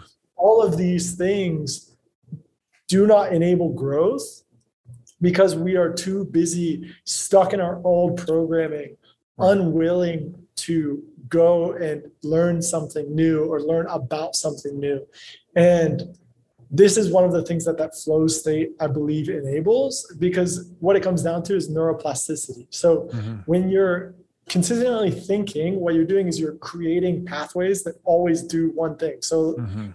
To use bitcoin maximalism as the example it's like bitcoin is the only coin all day. That's all you're thinking. Bitcoin is the Mhm. only coin. Bitcoin is the only coin. Everything's shit.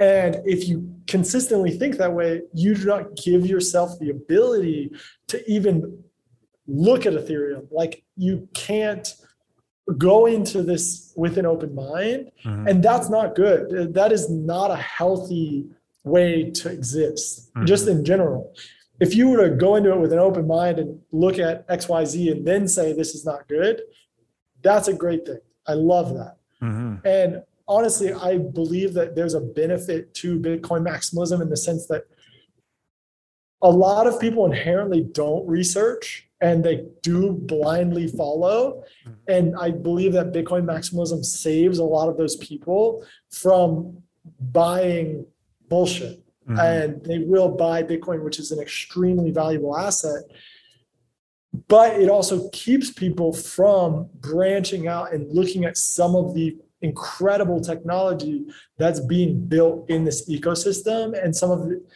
the incredible innovation that's happening outside of bitcoin or even on top of bitcoin Mhm. because you could begin to argue that true bitcoin maximalism will never support layer 2 and so now you start to get into this strange reality where a bitcoin sidechain isn't bitcoin and you will have these factions pop up that's Mhm. what bitcoin cash is Right. and the the sooner that we realize like the inability for us to adapt and uncover truth is what holds us back right. and I, I believe you know tying this back into science and kind of the we have to become more open-minded to new possibilities with the ability to realize that we are wrong and that it's okay to be wrong and to experiment and fail. Like uh, let's say ethereum fails. Uh, let's call it a decade from now you know ethereum just totally fails. Did it fail? Like we got we know that we want smart contracts we figured out uh, and pushed forward the ecosystem in a way that allowed us to do peer-to-peer transactions through lending. We created decentralized marketplaces. All these things are happening outside of Bitcoin, and they've shown us that this is something that we want. And in a world where we are transaction transacting in a peer-to-peer network, we want the ability to trade in a peer-to-peer network. We want the ability to leverage in a peer-to-peer network. Mm. We hmm. want the ability to lend in a peer-to-peer network. These are things that we couldn't have learned on base layer Bitcoin and that you're not going to be able to learn still for a few more, you know, months and years on layer 2 Bitcoin. But we learned them on Ethereum over the last 2 years. And so right. even if it were to fail is that a failure? I, I don't believe so. And so I couldn't call it shitcoin because of the reality of what it's taught us about the market and about what we mm-hmm. want and what we need to exist in a truly decentralized and peer-to-peer world. Now, the argument of whether it's better on Bitcoin, things like that, whole other discussion. But the reality is, those are technologies that we want uh, and that we need to exist, and the market is proving that. Yeah, yeah, I think there is, you know, open mindedness and freedom to me go hand in hand. Like there's this old saying that a free mind never concludes. And that makes sense yeah. to me, right? To ever think yeah. that you're concluded and this is the final answer. I mean, that is a totalitarian mindset.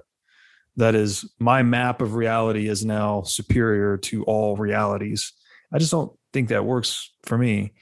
Um, but there's the flip side, which is you can't just be purely open-minded about everything all the time. Like you have to have discernment and judgment. yeah, right. Or you'd be buying what poop coin. yeah, exactly. So there's there's this dynamic balance between the two. And you know, I I'm in an interesting position myself because I don't identify as a Bitcoin maximalist. I've, you know, we have to put terms to these things. I call myself a freedom maximalist. So I just think that if we optimize for free choice, we get the best outcomes and we create yeah. the most wealth, et cetera, et cetera. But I hold 100% of my savings in Bitcoin. So my, you may not, what's the old saying? Don't, don't tell me what you think. Just tell me what's in your portfolio. Yeah. So, um, but I, I think it's a really, it is an interesting intellectual journey for me to try to understand how these assets become market proven. How do we cross the chasm from centralization to decentralization because it's nothing is born decentralized including bitcoin right? It started out as an idea in one guy's head presumably um, to become what it is today. Hey everybody. As you've no doubt learned by watching this show bitcoin is the single most important asset you can own in the 21st century. And one of the most important companies in bitcoin today is NYDIG NYDIG's mission is to get Bitcoin into the hands of as many people as possible. One of the ways they are accomplishing this mission is by empowering banks and financial technology companies to offer their own Bitcoin products and services. As a true game changer in the industry, NYDIG is safely unlocking the power of Bitcoin for forward thinking individuals and institutions alike. Led by Robbie Gutmann, Yin Zhao, and Ross Stevens, NYDIG has absolutely exploded onto the Bitcoin scene recently and has quickly become a leader in this space. So, whether you are a professional investor looking for asset management services or a company looking to white label your own Bitcoin product or service, consider NYDIG your single source solution for everything Bitcoin. I was going through my phone actually really long story short, just changing my wallpaper. And I happened upon this quote that I had screenshotted of Sadhguru that I wanted to share with you because um, it's one of my favorites. And it's this how people are is their choice, how I am is my choice. No matter what they do, no one can make me angry, happy, or unhappy. These privileges I have kept to myself. Mm. And I think that that that sums up the book.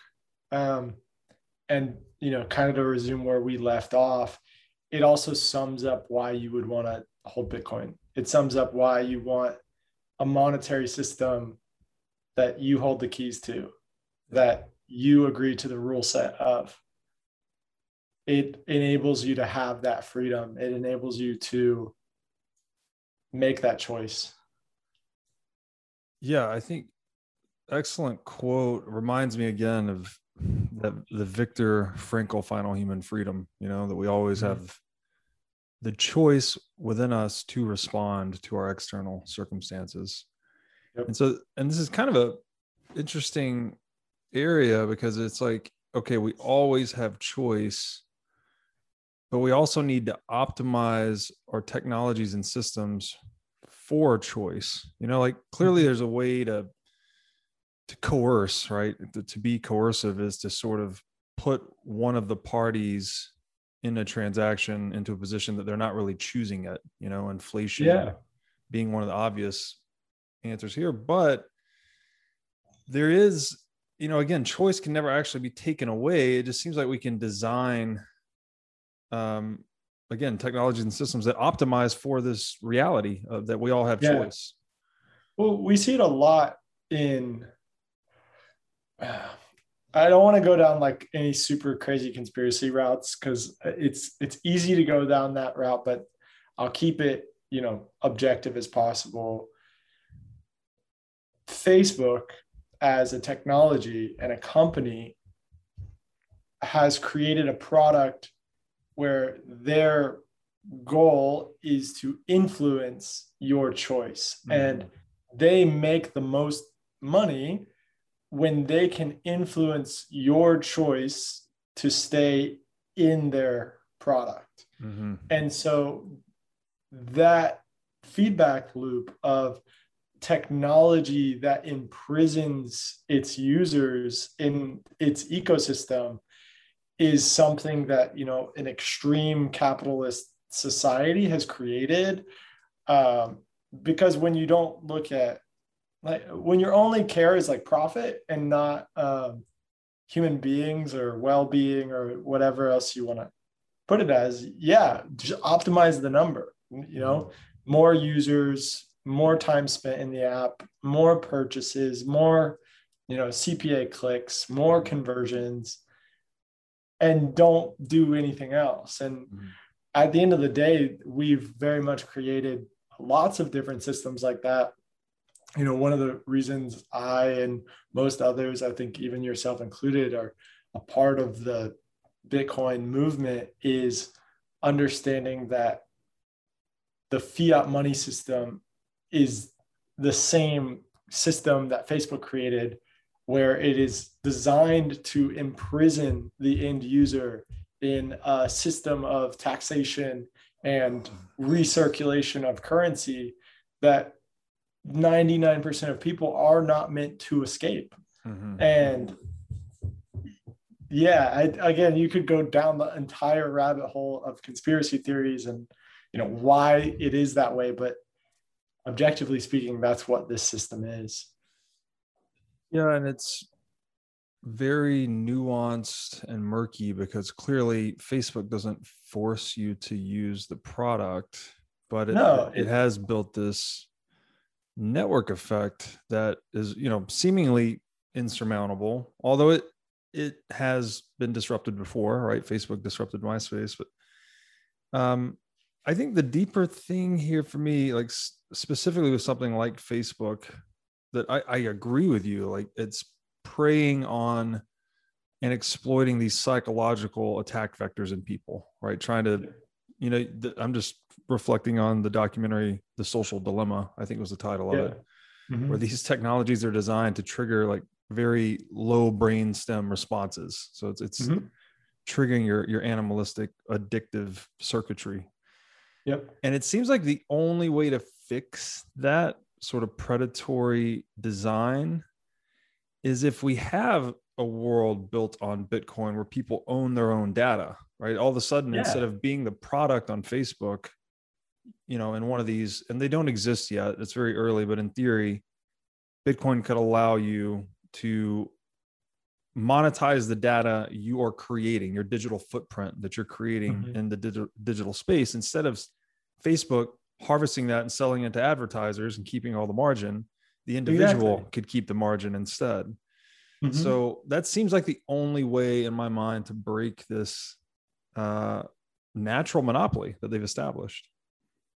there's a lot of benefits to it as well and at, at the end of the day there's there's so many deep rooted issues that are solved uh, with a public record Mm, that is immutable mm, um, actually something that i was speculating with one of our advisors when covid first happened is this idea that uh, you know medical records are kind of a the, the data of medical records is extremely valuable mhm, but also extremely sensitive right? Like you might not want again because of the society that we've built especially in america you might not want your insurance company to know some of the things on your medical records and so you want it kept private and so what i'm getting at here is with a public key private signer system like bitcoin you could actually store medical information in a totally public forum so that anyone doing any type of research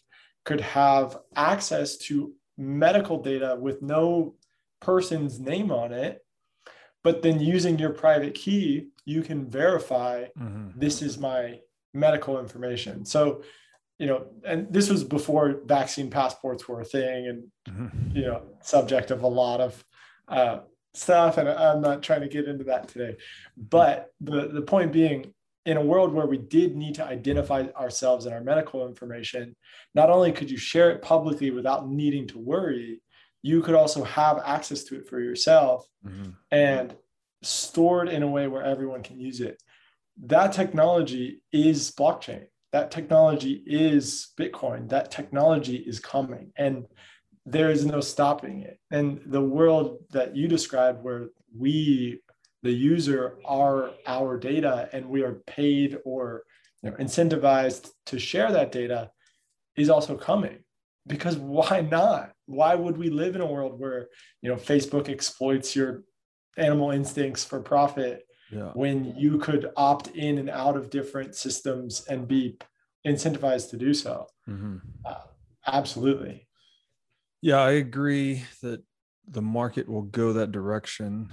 Um, and it's at, you know, I I've been thinking about this a lot recently that we have become so accustomed to coercion in life, right? In in that's what the state is, by the way. Just like it is the apparatus that we have collectively said, hey, let's give all our powers of coercion, compulsion, and violence to this one entity so we can not have to deal with it. Yeah. Um, but clearly that gets abused too. that gets, you know, Mhm. gamed and corrupt and all of that. And my, my, the thing I'm thinking about recently is that we know in economics that all profit is psychological first. Like we always think of profit in financial terms, but it's truly psychological. Like if Mhm. someone will buy a Leonardo da Vinci painting for 50 million dollars, it's not like the paper and stuff just trading on the market at that. It's like some guy or girl, the buyer is getting a psychological profit from making that purchase. yeah. But when we create socioeconomic systems that have coercion embedded within them, such that you know there are trades occurring where one side of the trade is not realizing that psychological profit, Yeah. that it's we're actually like the analogy in my mind is we're building our socioeconomic house on sand you know Mhm. instead of building it on the firm foundation of voluntarism you know mutual consent and i think that's value destructive and the sorry i'm going on a rant here but i just want to read this No, you're fine. I agree with you. I said there's value in freedom, truth, and love. Value creation cannot be forced. You can't force someone to be free or embrace freedom. You definitely can't force truth because that's a lie, then, right? truth, truth is discovered. And you Yeah. sure as the hell can't force love, right? Love is reciprocal. Um, so therefore, voluntarism is essential to, or maybe even creates all value. Mhm. So I feel like we'll move into this. This is, and maybe this frames up the importance of Bitcoin. It's like we have the possibility of a non coercive or coercion minimized socioeconomic system. and it's almost like the discovery of steel or something. We found this material that lets Yeah. us build, you know, larger and more sustainable civilizations just by getting the, the coercion out of it. Because the coercion, it always backfires somehow, right? You might think you've dominated someone in a transaction or you've inflated the money supply or you've won the war, but you're creating externalities, right? It's it's Mhm. you, yeah, rant over. No, but it's like, how do we get this? How do we move on to a to a higher level civilization? It seems to me like the only way is to get coercion out of the equation. Yeah, I I hope that in our lifetimes we see it.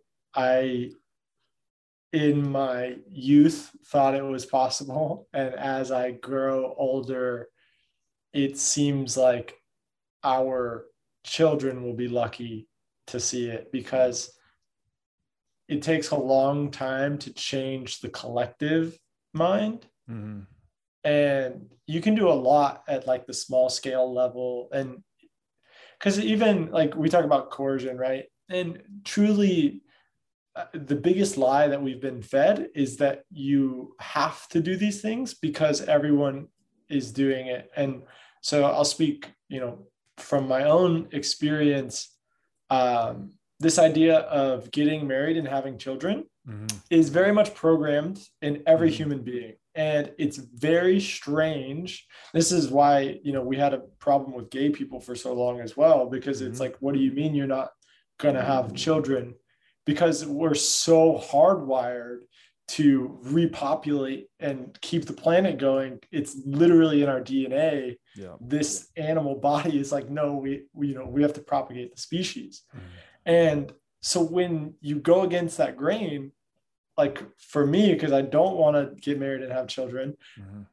people don't what you- you'll change your mind when you're older like yeah you're just young when you when you get older you'll change your mind because it's so like against the norm Mhm.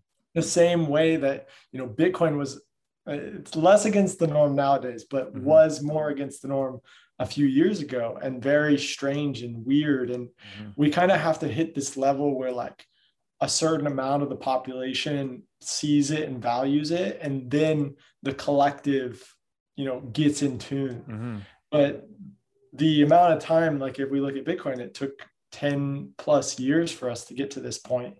And now at this point you're still looking at decades before it's adopted at a world level right? Like of course we're seeing countries adopt it. We're seeing some of the larger you know politicians in the united states adopt it and talk about it. But that's much different than poverty adopting it. That's much Mhm. different than the people that have never even been on the internet adopting it. That's it's it's an entirely different world that we're talking about entering. And i'll sum it up with this one point because this was really what i wanted to get into and then i went off on a, that strange rant. I'm sorry. Um, but this idea of the same way that we've been sold you know get married have children we were also sold on the latest iphone. Yeah. we were sold have the latest technology drive a ferrari get a house buy some land in the city. Oh you don't want to be in the city? Well you can have an even bigger house out in the country. You were you're an american? Why would you expatriate and live anywhere else? America is the best country in the world. Mhm. all of these are just stories that we tell ourselves They're, the only truth in it is are you happy or not? Are you Mhm. free or not? And if you're stuck working 80 hours a week to pay for your apartment in the city are you free? Right. is that freedom? Are you ever going to escape from that? And and those are the questions that i think are important but most people are too busy you know in that reality to ever Mhm. think about escaping to ever think about changing and it's also a very scary thing to Mhm. change the narrative that you've been sold your entire life right Yeah, because I mean that narrative, especially if habituated for long enough, becomes ingrained in your identity, right? You start to identify with the Ferrari or the car or the whatever. Um, and it's increasingly difficult to separate yourself from it and evaluate it. Mhm. And yeah, I I did this experiment years ago. I guess it's still useful. And that if you try to think about how you would spend each day in excruciating detail, like I wake up, you know, what kind of sheets do I wake up on? What do I do? I brush my teeth? Do I read a book? You know, like go through your day, you know, hour by hour or even minute by minute, assuming that money were no object. yeah. And it, I think that for me at least, that was the pattern I started to try to back my life into. It's like I figured that I- I out, I, like wrote it down, and then I'm like, okay, there's my goal. There's B. I'm at A. Now I'm going to spend a few years kind of building the bridge. Mm-hmm. And it gets you, hopefully, keeps you in the headspace to evaluate that so you don't get so, you know, encrusted with this pattern of being or or identity that you may not even be thinking about at some point. Um, yeah, no, I, I love that. And I think another like addition to that same thought process, and because I'm sure you've seen a lot of people like this, like I know plenty of people that have made money that you would think is silly, right? Like the amount of money that no one person should have. And I know plenty of people that have that. They've made it within the last 24 months. And they're no happier than they were 24 months ago. A lot of them are much more miserable. yeah, And the problem is if you make money your goal, that same reality that you described of like what if money wasn't an object, what would I do? right. Most people I would say the first time you do that exercise, it's a it's a difficult one because yeah, what's the point? Because our entire life has been programmed around success means making money, means having nice things, means, you know, everyone thinks that you are so la di da. And all of a sudden, if you shatter that, that narrative that you've been pitched, it's uh it's a different world. Yeah. Yeah. No, it's it reminds me Steve Jobs quote on money, uh, you know, something to the effect where he was determined to not let the money destroy him. You know, he was worth, I don't know, 100 million dollars at 24, 25 years old. Yeah. But he had prior to that made a commitment. Like when he was on the rocket ship, he's like, I cannot let the money destroy me. And I think it's really important to go through this with yourself, whether Mhm. you're trying to get rich or not, like to just be in the mindset of what you would do in that situation will Mhm. help you put down really solid philosophical anchors, I guess, so you know what to do should you end up in that situation Yeah. and um it's because it really can you know money is power and if you just get a huge concentration of it and you don't know there's no mission in your life or there's no meaning there's no direction then it can very well destroy you you know it's again absolute power corrupts absolutely if you have Yeah. that much power it can mess you up Yeah. um so this is maybe a good segue actually because this is you need to choose how you're going to respond to life right Mhm. that's another kind of core theme to this book and i love the way the author described responsibility Yeah. and so i'll read just a couple of excerpts to get us going here. Author writes quote responsibility simply means your ability to respond which i'd never thought of it that way. It's super cool. Yeah. if you decide i am responsible you will have the ability to respond. If you decide i am not responsible you will not have the ability to respond. It is as simple as that. All it requires is for you to realize that you are responsible for all that you are and all that you are not all that may happen to you and all that may not happen to you. So it's just so powerful to take responsibility, even for things that may not be causally uh, generated by you, right? If you get, I don't know, a, a storm blows up your house, you know, if you just take Yeah. the thought I had is you could sit there and sulk, right? The tornado took out my house. Yeah. But the longer you sulk, the more you're really going to suffer ultimately. The moment Exactly. you decide, I'm going to take responsibility for this, is the moment you start to take action. You start to plan and take Exactly. action and fix the situation.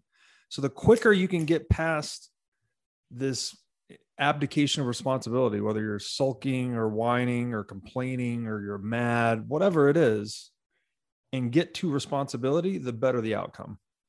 Yeah, I, I think another way to think about it in in language that our generation is more accustomed to is if you aren't responsible, then you're a victim. Mhm. And if you're a victim, then you do not have the power to rectify the situation because a victim can't fix anything. They're the victim. Yeah. So, do you want to be a victim of life? Do you want to be a victim of your circumstance? I don't. So, I choose to be responsible for anything and everything that happens to me and around me because that gives me power inwardly Mhm. to approach every single situation. And and you probably have another quote that you'll say around this. And it's this idea that it doesn't mean that ev- you can control everything physically around you. Of Mhm. course like there are many things outside of our control the price of bitcoin included. Mm. but it's your responsibility of you know did you let it affect you or not? Did you make this decision or not? Did you choose to approach it with a, a grace and a you know courage? Mhm. or did you choose to be mean and angry? And all of those are our responsibilities. They're all the way that we respond to the world. Mhm. and when you think very simply about it all that we have is our experience of life and if you take responsibility for your experience that is freedom it is the ultimate freedom Yeah, spot on. And uh, this segues nicely into this next excerpt. He writes Only if you realize you are responsible do you have the freedom to create yourself the way you want to be, not as a reaction to the situations in which you exist. Reactivity is enslavement, responsibility is freedom. When you are able to create yourself the way you want, you create your life the way you want as well. Your outer life may not be 100% in your control, but your inner life always will be. Mm. I mean, this one's like, just, it's all on you. All right. You, Yeah. you- no matter what, no matter what's going on. And again, I'm back to Viktor Frankl. That book is so profound, but he's in an internment camp, right? His whole family's been murdered. Everyone, Mhm. he's been tortured. He's been starved. He's been beaten. He's in the cold.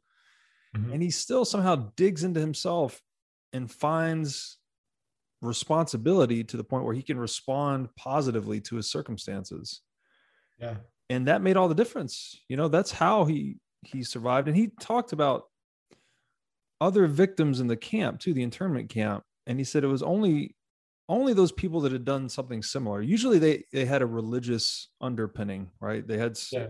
they had a deep well of responsibility to draw on. Those were the ones that were able to psychologically survive in those circumstances.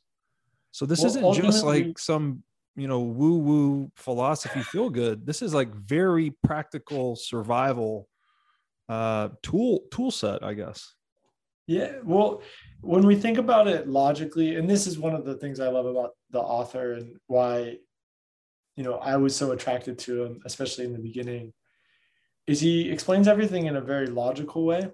And so when we look at, you know, going through life this way and going through life as a victim or someone taking responsibility, your mental attitude controls your entire biological system to the point where if you are stressed out, it's difficult to sleep. So it's easier to get sick. Those tiny details control your entire life experience. it literally your mental attitude decides whether your body wants to give you d- dopamine or serotonin today. Hmm. It literally just a mental shift in this is great versus I hate this is enough to change your chemical balance. Right. And once you understand that, it's like, okay, so, you know, we talk about like you're on an emotional roller coaster, but the truth is you're on a chemical roller coaster and you are in control, but no one ever told you that. Mm-hmm. That's the truth. Mm-hmm. Yeah. And so now realize like, oh, I am in control of my chemicals. No, let me asterisk. You can become in control of your chemicals. Um, you are in control subconsciously.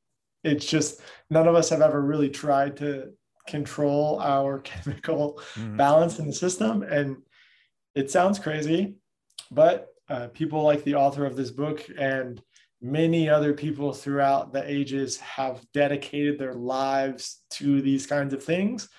It is what you know yoga is literally all about. It's not just stretching. It, it's about learning how to control the way that you respond to life. And through that the way that your system gives you chemicals. And it, it's it's not like rocket science right? It's it's just oh if i think like thinking positively to manifest stuff is that's woo woo thinking positively and the system will give like give you chemicals try it like yeah. close your eyes think about someone that you love and like really just there you go yeah. like yeah. It, it's not like they didn't make you feel that way you made yourself feel that way and, and that like for me has been one of the biggest realizations that he helped me come to and that in and of itself is enough I don't think I need anything else this lifetime. yeah, it's you know, I I heard this speech a long time ago. I may have said this before, but um, it was a football coach saying that he teaches his team that they there's only two things they can control in life, which is their attitude and their effort. Mm. And to your point, attitude really is just the lens we're putting on, right? You can be in the exact same situation but you can have two opposite outcomes depending on which attitude you want to put on, right? Could be a good situation, could be a bad situation. But if you put on an inappropriate attitude, you could get a, a undesirable undesirable outcome. Yep. So we always have the choice, right? We always it's always there. It's always sitting right in front of us. And I'll read his writing so beautiful. So I'll read another one here. What most people forget is that the past exists within each one of us only as a memory. Memory has no objective existence. It is not existential, it is purely psychological. If you retain your ability to respond, your memory of the past will become an empowering process. But if you are in a compulsive cycle of reactivity, memory distorts your perceptions of the present and your thoughts, emotions, and actions become disproportionate to the stimulus. And he goes on to say the choice is always before you to respond consciously to the present or to react compulsively to it. There's a vast difference between the two, and it can make a world of difference. Yeah. And I mean, one of the things I really get from meditation, it's almost like you're breathing into that gap right? It's it, mm-hmm. this isn't it is psychological, like he's making a good point, but it's about getting to the base of your psychology, you know? Like in meditation, I'm focusing on breath, I'm counting the breath, I'm focusing on this, the sensation of the breath to really calm and center the mind. And it's when you get, you know, through enough repetition, you start to get into this access point It's almost pre-psychological or something. It's a it's a bliss state. So it's the flow state. Yeah, the it's the same, and you'll see like Sadhguru loves um, like famous sports players and like just sports in general, and he's he knows a lot of these people, and he always in the programs encourages like playing games, uh, especially with like physical games, right? Like frisbee or soccer or cricket. And it's because when you're 100% engaged, when you're in that flow state, that is yoga. That is mm-hmm. union. You're not anywhere else but right here. Mm-hmm. And from that state, you are, how do I put it? You're the most connected you can be because you're mm-hmm. not thinking about something else. You're not living in a, a mental, a psychological world. You're just existing. And existence is beautiful. It's it's the whole point. It's all these thoughts and patterns that we've again the stories that we've been told and that we tell ourselves mm-hmm. that distract us and keep us from experiencing this absolutely insane happening that is right now yeah well said and the the the flow state you know it's so peterson right talks about the flow state as when we're optimizing the, the flow of information. So again, it's not just, it is one of the highest places people want to be. One of the highest experiences we can have is to be in a flow state. That's very, it's blissful, right? Mm-hmm. But it's also extremely practical. Like if you want to learn yeah. something really well, you want to get into a flow state. If you want to enjoy a moment, like and thoroughly enjoy it, you want to be in a flow state. So um, and it's it's related to fittedness. It seems like because you know we're all agents, we all have agency, we're all acting within arenas, and it's like the more concordant we can get, the tighter we can get the feedback loops, the more in flow we are, right? We're going with the flow of life. And this doesn't mean like just letting go and going with the flow. This means you're yeah. you're riding the wave, right? You're kind of on the edge between order and chaos but you're an active so, participant in it. One of the one of the bigger, I'll say, lessons that I'm still learning is it's very easy to trick yourself. And I mean that in a lot of different ways. Um, the first one being like the mind has its own agenda. Hmm. And it, it's not that it's not your friend, but like it's a tool and the the same way that the body wants to repopulate the planet because that's the entire purpose of this thing is to keep the species going so it puts out chemicals that make you horny so that you'll go propagate the species. Like it's not again it's it's i was going to say it's not rocket science but it's very much science. Mm.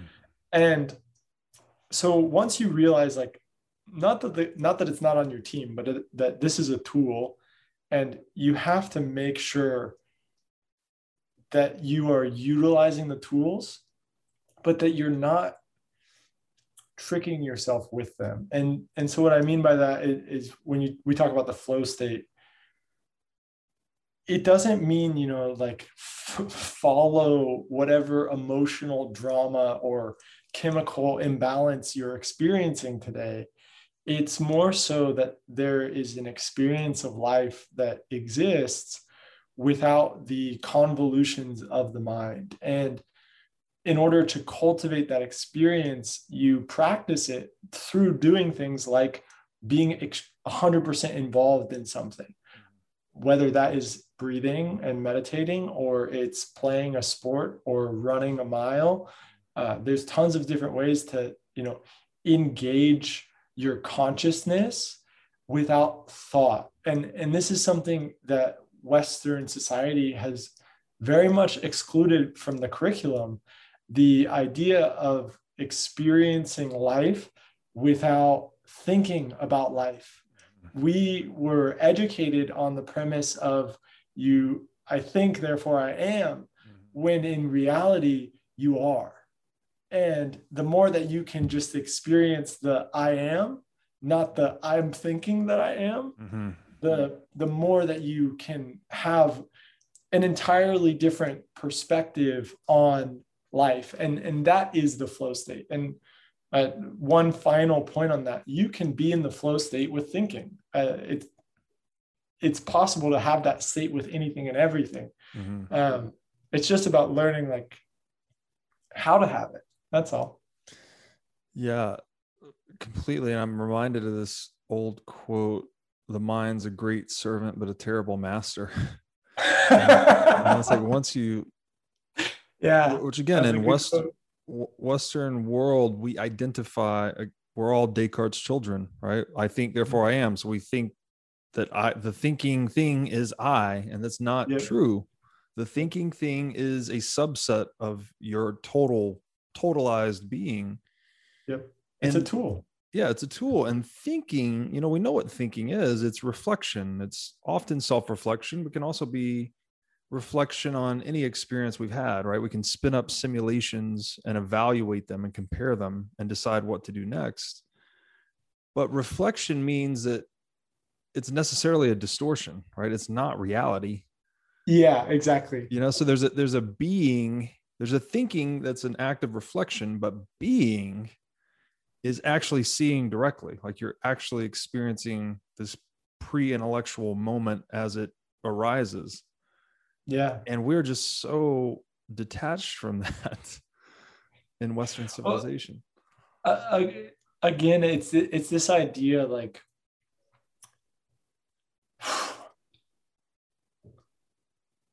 I, I don't want to go like too philosophical, but you know, fuck it. This is the direction we're headed in. This is the place for it. um, see, I have this question right now, and I am very much in a point in my life where I believe and am focused on finding the answer to it because I believe that it's the only question that I've asked myself that I don't know the answer to, and that I feel like it's important for me to know. Um, speaking purely about myself and from my own experience. And that question is where was I before I got here? Here being, you know, this reality, this experience, this life. Where was I before this? Was I before this? And I think that you could argue that there's no way to know the answer. You could argue that um, any any kind of conclusion is uh, kind of again the mind playing a trick on you. Um, you know, you could argue you were nowhere. And in my experience, again, I have had my own glimpses of what this reality truly is that time itself is not linear but circular mm. and that consciousness itself is infinite. And so from the lens of those assumptions then this consciousness has the ability to find the answer to that question. And i believe that the answer to that question can frame this existence because the current existence or my current experience, I'll say, is framed in the mentality of you only live once and this is the first time. And from that reality, the same way that if your reality is when you die, you go to heaven or hell, you will make different life choices. Um, for instance, you know, had you had a hundred lives before this and a hundred husbands and wives, maybe you're not going to get married this time around. You know, maybe you're going to remember how how much of a nightmare it was. I'm kidding. Um, and so, in my experience and what I'm interested in personally right now is is finding that answer. Um, I think that it's possible. I I personally have had enough experiences in my life that have shown me a glimpse beyond the veil, so to speak. Um, and that's just my personal experience. I, you know, I, yeah, the a lot of things there. One, the notion of time as circular. That's how the ancients regarded time. Like Mm-hmm. one one of the defining features of the Enlightenment was we decided time was linear. Mhm. Right. We moved from this one model of time to a new model. And it had a lot of benefits. You know, when when we consider time as linear, that's what leads to capital accumulation and economic planning and all of these things. But you know, like all decisions, there's a trade-off to it. And we've we've gotten away from this circularity. And it's um it's interesting to think about. You know, one thing that comes to mind there is Plato said all knowledge is remembering. So Yeah. True knowledge. Yeah, true knowledge is remembering. And then something I'm like the question as you posed it, like where was I before here? When was I?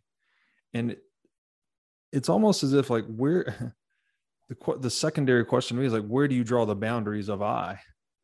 Right? Mm-hmm. Like where when where does I start and stop? And I've again, this is one side of our mind trying to draw a line around something and call it an answer. But reality seems to be very continuous, you know, like it's this, Mhm. it's just a lot of interacting, interpenetrating patterns. Um, I, I've been writing recently on this piece, uh, exploring what's called material engagement theory.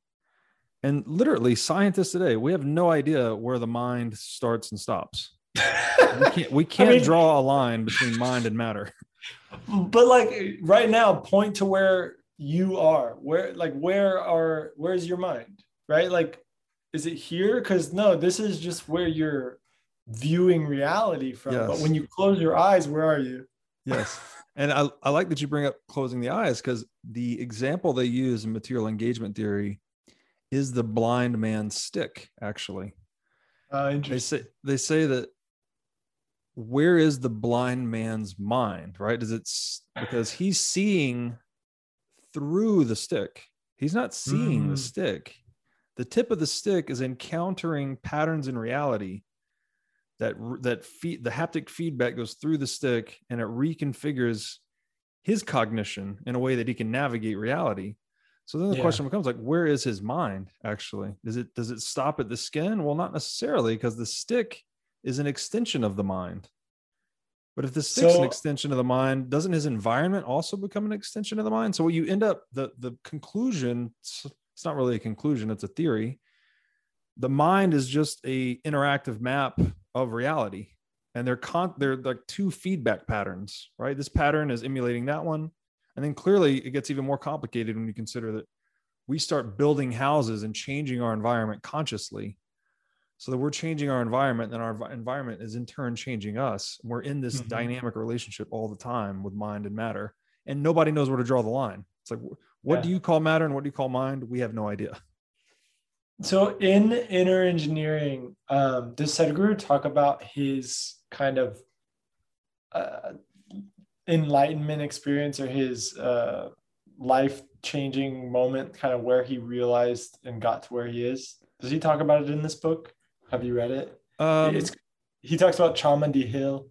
yes he did he did talk about that yes So for anyone listening to this and, and even you after, there's a he does a TED talk on it and it's like 10 minutes long. It's really quick. He's also super entertaining to hear speak because he's really witty.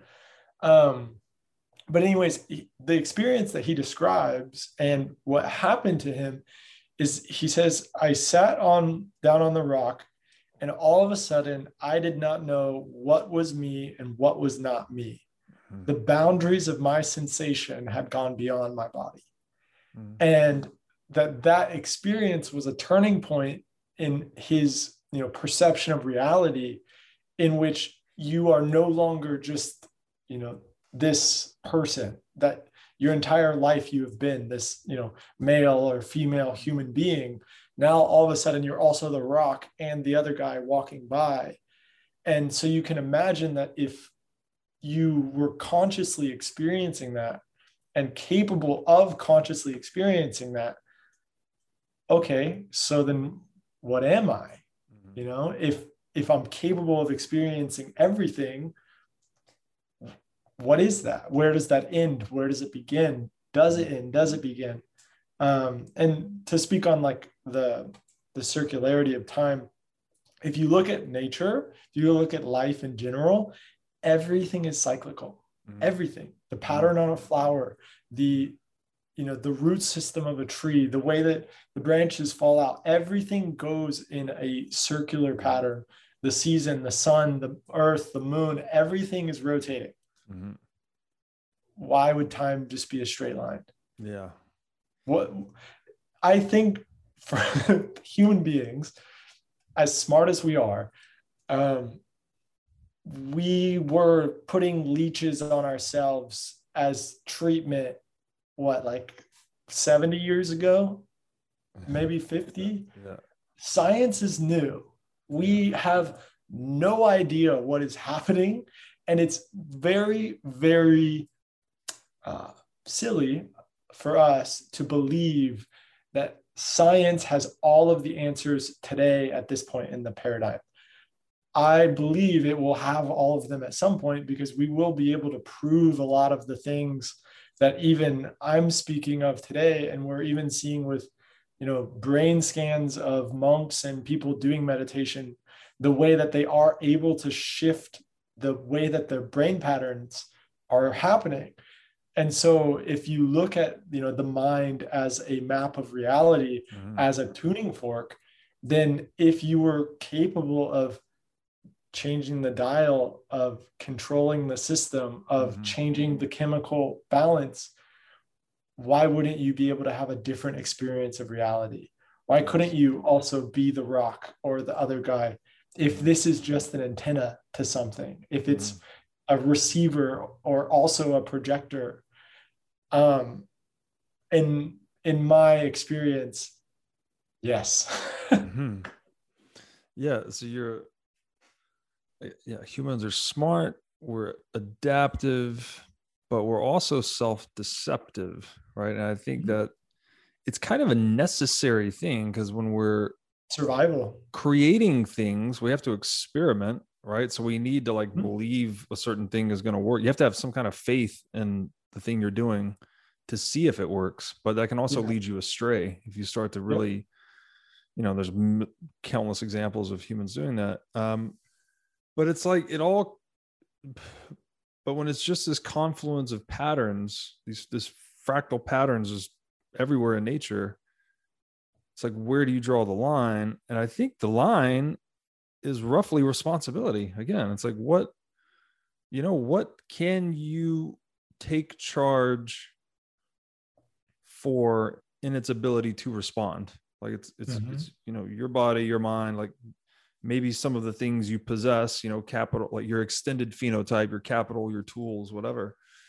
Um, and I think that's why he just he keeps hammering on this point of responsibility that resonates with me so much. And I'll read this. He says, for one, many believe that taking responsibility compromises their freedom.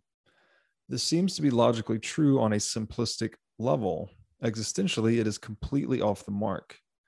Let us consider a concrete scenario. Your pen falls off a table. If you see you are responsible for it, you have several choices before you. You could simply bend down and pick it up.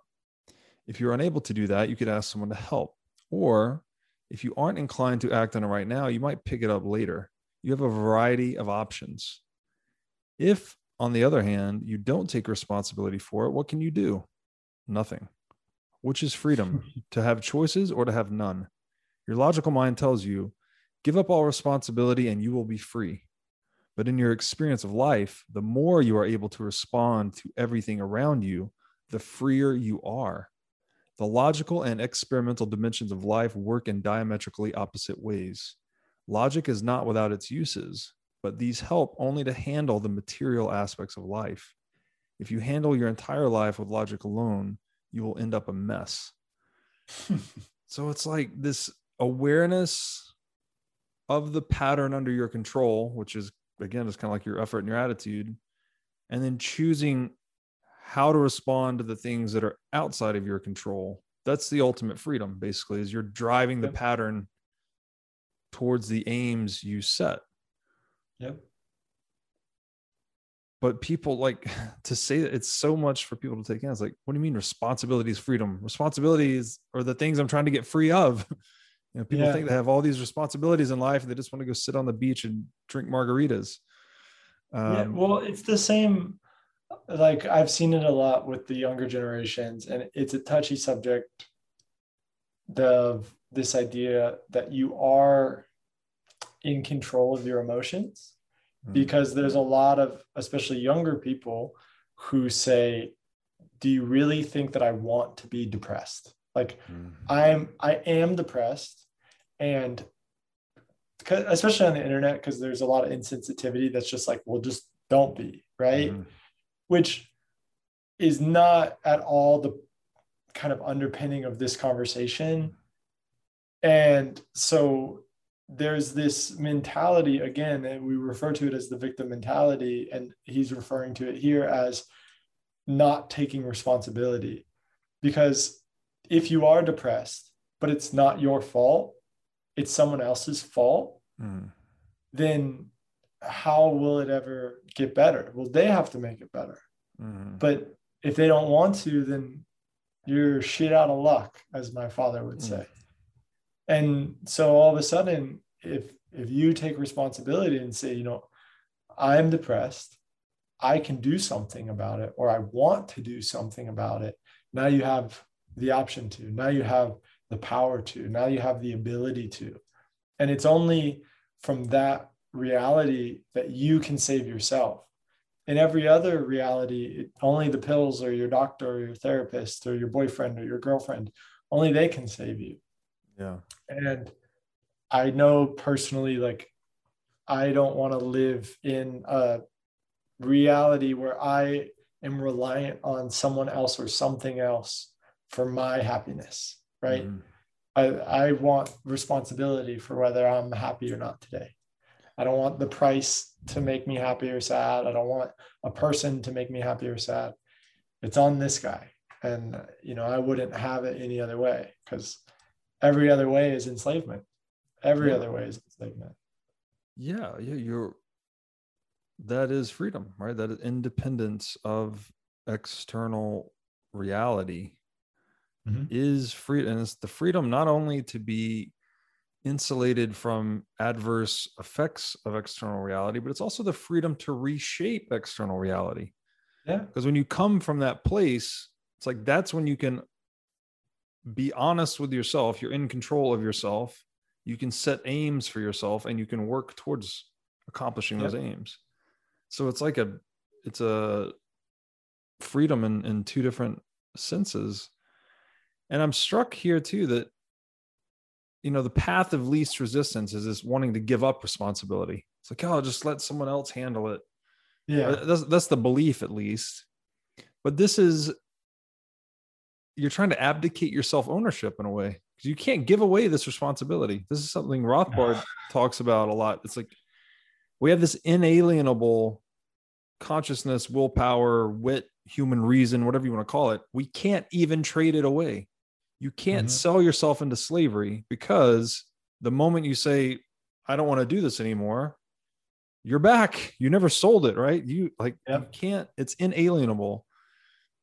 And I would, you know, responsibility isn't inalienable. You can try to give it away and we can operate in these illusions of, oh, the government will just take care of everything or whatever, Mhm. your girlfriend or your dad, whoever, whatever scapegoat you try to put there. I'm not scapegoat. Um, I guess ass- you're assigning it. You're trying to assign your responsibility to someone or something else, but you can't even do it in reality. It cannot be done. yeah So it's like th- this is just a wake up call. This book is like, hey, wake up. yeah That doesn't work. This is what's real. Like you have to take responsibility for everything. And that's how life works. And if people actually did that, I think it's hard to imagine how good the world could be. yeah i i hope that within our lifetime we can make some dent on people having that responsibility mm. and i in my experience because again you know it is simple it this isn't and even like all the things we talked about you know experientially uh you know where was i before this like honestly none of that matters if you don't understand this. And that's why, like, as brilliant as this man is, and as you know, incredible of a spiritual leader uh, that he is, you don't see him talking about anything weird or crazy like that in this book. It's it's very simple, logical. Become responsible responsible for the life that you are. Mm-hmm. And once you do that, the beauty of reality opens up to you. Mm-hmm. And then you can start to get into the, you know, weirder aspects of existence and mm-hmm. you know mm-hmm. why am i here and how did i get here but i gotta say if i was miserable all the time i don't think i would really give a shit uh, where i was before this. I think i would just be ready to leave.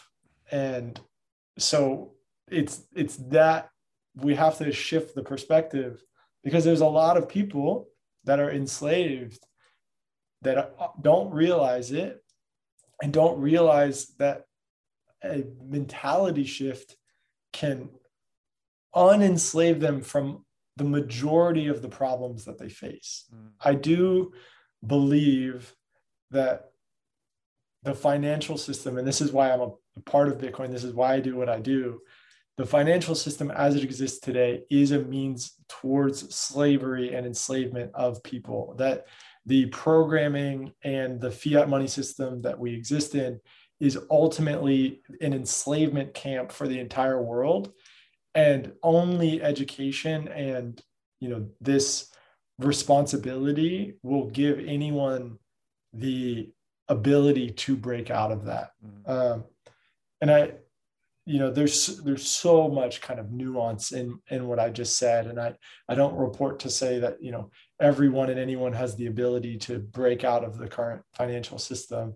Um, you know that's why bitcoin exists to try to give that opt out but at the end of the day we are a product of what we can create for the world. And like you said the the more people that are free and I'll, I'll put this actually in a context of my of my own life. See a, a lot of people myself included when we chose a career or chose to do something it, it we had to make enough money right? Mm-hmm. like you have to make enough to survive what a world we could create if that wasn't the first thought mm-hmm. what would the world be like if we were able to do for the world something beneficial without the need to give a shit about whether it's profitable or not. How many more people do you think would be a teacher or a farmer or a painter or a singer if they didn't have to worry about money? And again, you know, a lot of people will maybe scream socialism. And again, from a blanket, you know, monolithic government standpoint, that will never work, what I just described. But it, if we are truly looking for utopia, if we're looking for an existence, uh, if we're looking for heaven on earth, let's say, then we need to create a reality in which everyone can provide to society without feeling forced into a box. Uh, and I love the way that Einstein said it when he talks about genius. Um, I'm, I'm going to pull it up, but it's it's about a fish climbing a tree. Oh yeah, I've heard this one. Yeah, it, it's really good. I'll just insert here while you're looking that up. The yeah. This I wonder how Bitcoin relates to this because we know that Bitcoin doesn't even encourage, it requires hyper responsibility, right? Like you mm-hmm. lose your keys or it's your toast. So, and the author's making the case here that responsibility and freedom, they're, I mean, almost the same thing in a lot of ways. Like you, if you want to be, the more responsibility you take on, the more freedom is possible for you. And it's as if we, the submission to the truth of individual self responsibility is freedom which is kind of a kind of a crazy paradox but it's so true when you really parse it apart and you know, I just think about how Bitcoin does change people, right? Just by mm. inducing more responsibility, that's almost synonymous with saying it creates more freedom. It forces people to be more responsible, therefore, it creates more individual freedom. Well, I think there's so many lessons from Bitcoin. One of them that I think was one of the biggest that I've seen in friends and family and even myself is you have to kind of like if you really care, you know, there's a lot of people that are just going to buy Bitcoin because they want the number to go up and they're going to blame you for telling them to buy it. But the people that really want to understand why and what this is, and they, they look up Satoshi and the chancellor on the brink of the bailout, and they understand that the money system that was created was flawed.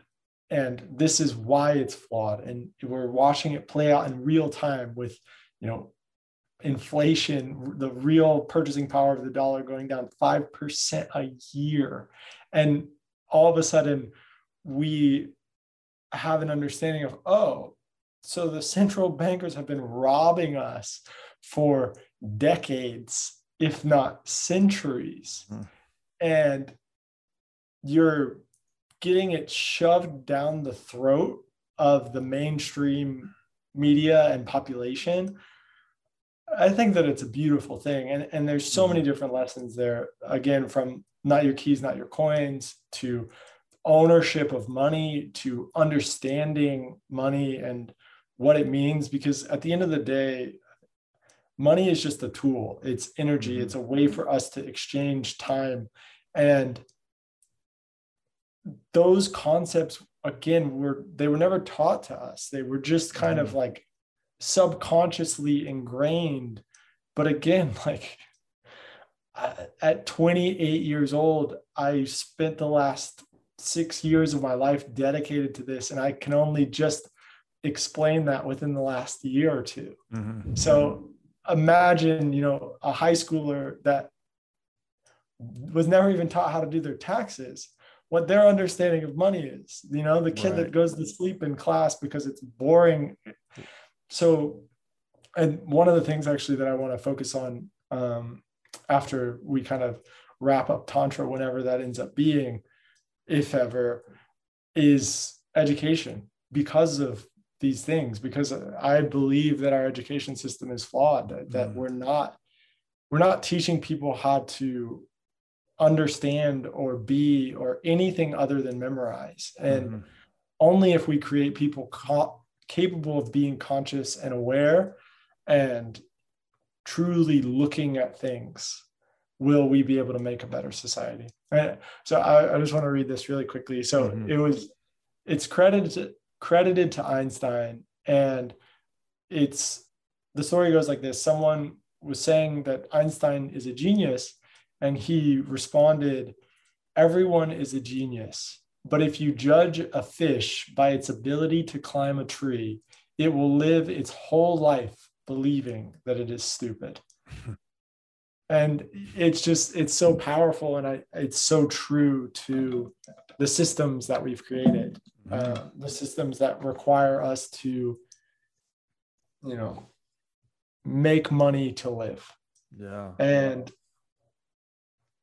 I we will see it change. You know, we might be dead seeing it change, but I I don't believe that the system that exists today, the fiat system in particular, is capable of creating a planet in which seven billion people can exist. Uh, well, I mean, history. If history is any indicator, fiat systems self annihilate. I think yep. we're seeing it happen in real yeah, time right now. Happen. Yeah. Yep. And you know, back to this whole idea of responsibility and freedom, and you can't take away choice or the ability to choose, let's say, or the ability to respond, which is responsibility. Mm-hmm. Um, this may lead one to believe that you know what's the big deal then everyone could just choose to not use dollars for instance and choose some alternative system but in my estimation it's like money was chosen as the best place to hide the coercion. It's like, and, and mm. we have the, this idea of printing money, right? If you don't understand money or you just, oh, what's the problem? We ran out of money. Okay, how do, can we fix it? Well, we could print more. Sounds great. Like sound like if you only think that deep, then it sounds like the perfect obvious solution. Mm-hmm. And it appears to me that those in charge of money historically have gone to great lengths to keep the critical thinking about money that deep. It's like, Yep. we'll just keep printing money to solve all the problems. Don't worry about it. You're not responsible for this. We'll fix it. We'll fund the, you know, bureaucratic organization that will fix it, blah, blah, blah. And that has just been this recurrent pattern of self deception across human history. But people always had a choice, right? You know, it's not like fiat currency was forced on you. Like it is forced. Like there's threat of legal coercion and threat of You, you have to pay your taxes in it. you have to pay your taxes in it. But the See- choice is never actually taken. You know, it's like they're they're putting on a lot of pressure. Yeah. But what, what I'm thinking about here are the gold bugs, right? The gold bugs understood this for decades. Like Mhm. this is a complete scam. Yep. Yet they still could not exercise their choice, right? You could buy gold and hold gold, but you couldn't exit the system effectively, right? They still had to live in fiat. So it's like there's this element of, okay, we all get to choose. But there's also this element that if there's not a lot of good options, you're going to kind of do what you have to do, right? Like we, I still use dollars. I use less dollars less than ever, thankfully. Bitcoin has given me that ability. But even armed with the power to choose and the power to be responsible, although essential, is not necessarily enough. We also need these systems built on voluntarism. Yeah. Um, and so Bitcoin's kind of like fixing this problem, really, I guess, by giving us that system. And then also, like you're talking about education, this is ed- like this conversation we're having right now. It's inspired by Bitcoin. It's Mhm. being disseminated for free. It's being disseminated in a decentralized way. People can share it and chop it and slice it and dice it. Like it goes into the collective digital consciousness and it's like that that is essential that is the only way we can fix this is uh, uh, the author makes this point to know it is to fix it to see it is to fix it Yeah. and so hopefully we're putting some light on it Well, I agree, and and I think that is the point of Bitcoin. I, I in my opinion, the entire purpose is to point out the flaws in the system. Mhm. Um, I'll I'll give you some some fun speculation. Um, uh, and I'm I'm sure you've heard it before, especially in that in the Bitcoin circles. But one of one of my favorite things to think about, and what I've done a lot of my research on as a as a quantitative analyst and developer, is the idea of the leverage in the system, Mm. and how much money is created when an asset is purchased. And so to to put it very very simply, and the federal government, well, the Federal Reserve is very aware of this, and this is why we have a mortgage-backed security bond purchase program to the tune of 150 billion dollars a month right now, being tapered soon. But again, it's been going on for a while because there is not as much money in the system as the system says that there is. Mm. And so the stock market, if everyone today decided to pull all their money out, only about uh, r- roughly based on my analysis, one fifth of those people would get their money. Everybody else would have zero. And so the way that you could interpret that is that the fiat money system, the stock market, is actually only worth about 20% of the values that you see on the screen. Mm. And okay, so what does that mean? Well, it means that everything, the, the numbers beyond the M1 money supply is inflated. So we have a, a fake amount of money and the money printing that we're doing is actually just to try to catch up to this fake number that we've created. So here's where it gets really crazy and really fun. Bitcoin's leverage is more like 10 to 1. So every dollar that I might purchase a Bitcoin with actually increases the market cap of Bitcoin by about $10. And so again, if everyone in Bitcoin decided to pull their their dollars out, they you would only get 10% of the value that is actually in Bitcoin. And uh, these numbers can all be manipulated, by the way. And ha- there's a fun thought experiment around like if everybody decided to not sell, we could just make Bitcoin worth, you know, infinity. Uh, and I know the guys with GameStop are trying to do this, but mm-hmm. anyways, um, because of you know how much money is actually sitting there trying to buy and sell it and this is where you start to get into stock market manipulation all this blah blah blah blah blah but anyways the point is if that number 1 to 10 stays true that means that as if as a population we just go you know what we're going to we're to denominate in bitcoin we're to rid the world of all debts uh, and this is the way to do it we are going to buy $2 trillion worth of Bitcoin. That would create $20 trillion worth of wealth. Hmm. So, uh, well, technically speaking, it would net 18 trillion because you injected two. But the point is, you have created 18 trillion dollars.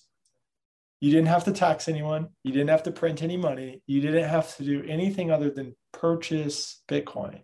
Hmm and and this is where if i was a central banker i would be scared because they are aware of these things very much so. Much more than even i am. And i've spent the last few years of my life dedicated to these things. And the the truth of the leverage in the system and the amount of money that truly exists versus what the market is purporting is where the system that we've created is truly flawed.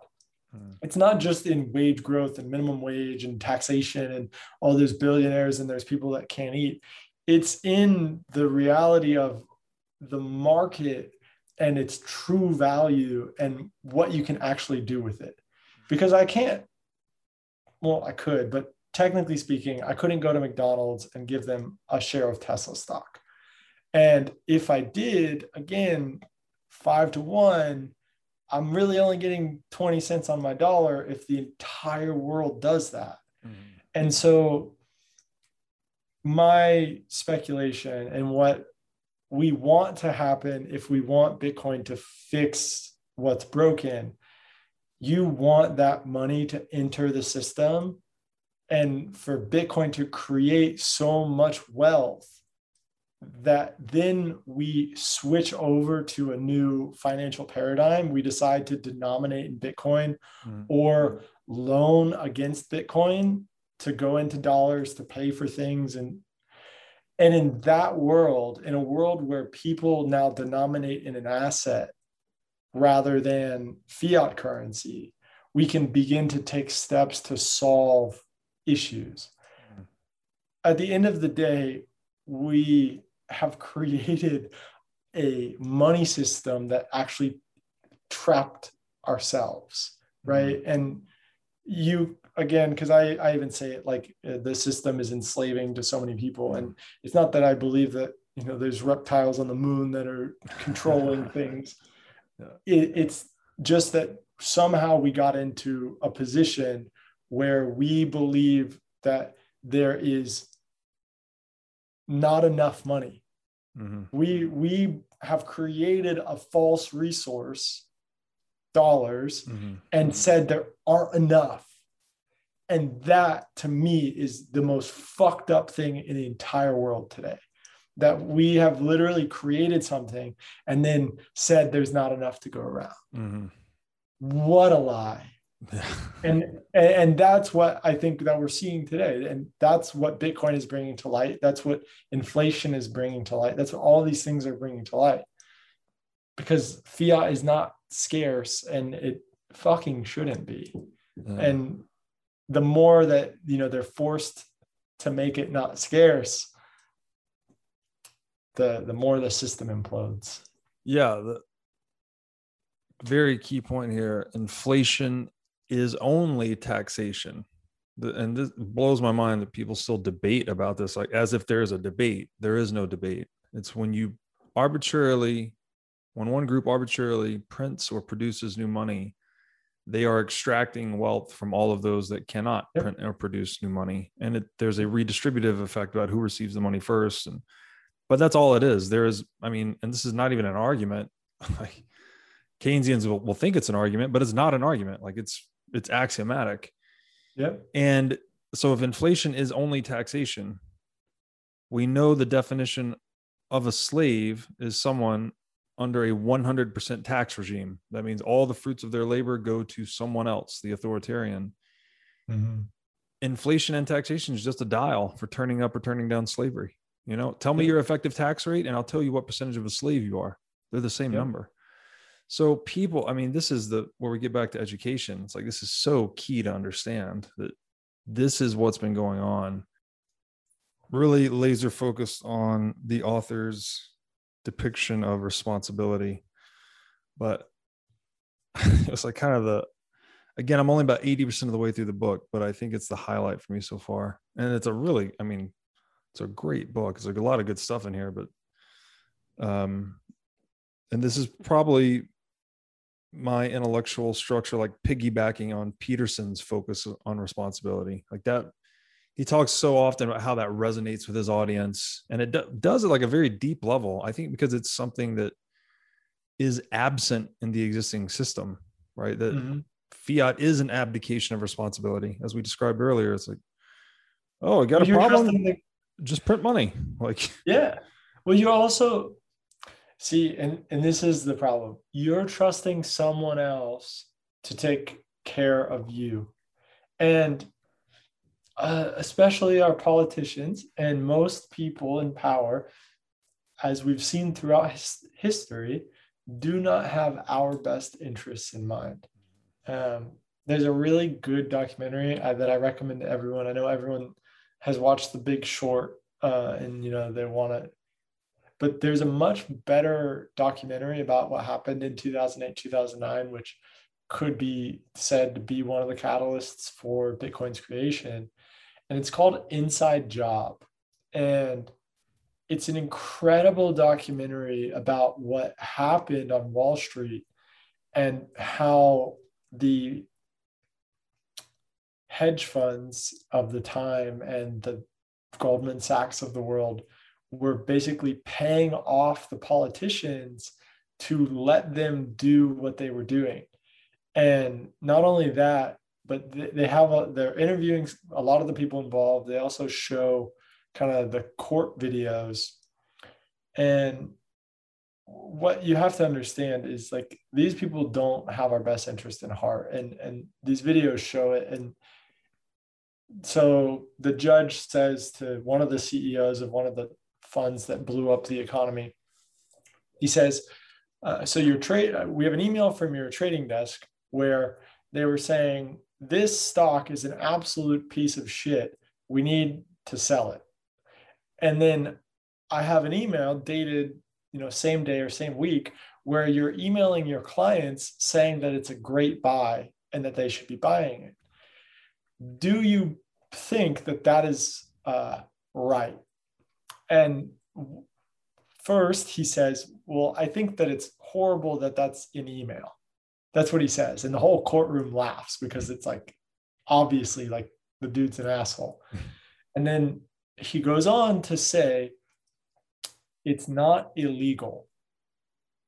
And the and the judge is saying to him you know is he's basically saying is this morally okay? Mm-hmm. And the guy is just like it's not illegal that's the framework that central bankers are thinking from right it's it's not you know how do we create a utopian society it's literally how do we make the most money Mhm. how do we get the most for ourselves and our you know close circle Mhm. again, it's not about lizard people or Mhm. conspiracy theories or the Illuminati. Don't even you don't need to go there. The, it's human nature. You have somebody in power, and all they care about is themselves. Just look at that, and that's enough to realize, you know, the fiat system, the system of I give you power over me. Mhm. It doesn't work in our current paradigm. And that's again, that's why code is truth. That's why Bitcoin exists because you're opting into something that is, you know, immutable and permanent. Yes, uh, well said. And I just to highlight the absurdity here of even if someone let's we can t- let's just step aside from coercion for a minute and say look let's just say that someone volunteered for this system that we can just print money to solve problems. Literally that's literally what we're doing right? There's an economic downturn. What do we do print a ton of money flood the system with liquidity. Yep. just stop to think about it right? Like uh, you're it's as if you're in a battle and you identify an enemy at the top of the hill and they've got a ton of machine guns and they've got a bunch of food and they're entrenched and they're secured and you're sitting at the bottom of the hill and you don't have any food and you don't have ammo and you're low on guns and somebody in your pl- platoon suggests hey why don't we just print a bunch of green slips of paper and stack it up over here and that'll solve our problem. Like it's literally that. It's like there is no you're increasing the number they're not even paper slips really at this point. They're just database entries but you're just increasing an entry on a database believing i mean under the self delusion presumably that they actually believe this shit that it will fix any of the real problems in the world Yep. right? Like it is it is self deception at scale. And I, I mean it, it is it is so it's hard like people have a hard time accepting that. It sounds like we're crazy. Like surely you're leaving something out surely there's something you're not telling me about what they're doing. How could our system actually be structured in this way? But it is it is actually structured in that way and it's it's hidden under this guise of safety. And i guess maybe one le- level deeper is that because when you do increase that artificial liquidity there's this little stimulative effect initially right? Like mm-hmm. people are they feel safer so they spend and trade more. Yeah. but with each round of printing that stimulative effect is dampened and diminished. So it's like we we've self-deceived into this drug this addiction right? It- give me another hit another hit of fiat another hit of fiat another hit of fiat. Every time something goes bad another hit of fiat. And then it's sold to us as a means of safety as a means for our own good. But to take it back to the book i want to read this excerpt. To try and sell or even accept something like this is going to make me safe you're you're abdicating responsibility in that moment. You're saying i'm not going to be responsible for my own safety or well-being i'm going to give it to you instead. And the author says this quote the possibility of ultimate freedom may seem deeply threatening to many. Yes it is a threat but only to your limitations do you want to live a life of voluntary self imprisonment? Limiting your responsibility is to suffocate yourself on various levels physically, intellectually, and emotionally. Unfortunately, this stifling of life is understood by people as safety, as security. And he goes on to say, what the mind forgets is that the ability to respond is the basis of life. If the ability is, is acknowledged willingly, you become blissful. If it happens unwillingly, you become miserable. Being responsible is taking ownership of your life. So, I mean, that's it. If people just would take an honest assessment of themselves and their reality, their ontological realities, like what is the reality of being? Like you own yourself. This is obvious but somehow we've bought into these illusions like no i don't need uh, you know 50% of my fruits of my labor should go to this guy, the state for security, and they're going to print a little money over here when there's problems. So I'm safe and secure. Like we're just, we're wrapped up in these self deception. And I, and I don't know how to disentangle it. I don't, I don't know how, I don't know that I can say, Hey, Jerome Powell is an evil guy and he's just preying on everyone. Or if he's just Well, yeah. drinking Kool-Aid too, he's just self-deceiving. He's like, no, I- this is good. I'm going to print the paper and then we're going to take over the en- enemy on the mountain. No problem. Well, and so th- here's the thing, because exactly that battle where they say, okay, we'll make these green slips, the battle itself is a story that we're telling ourselves. We're not really in a battle, right? And, and this is what I said right before our break. It's we have created a problem and we are now suffering the consequences of our own creation.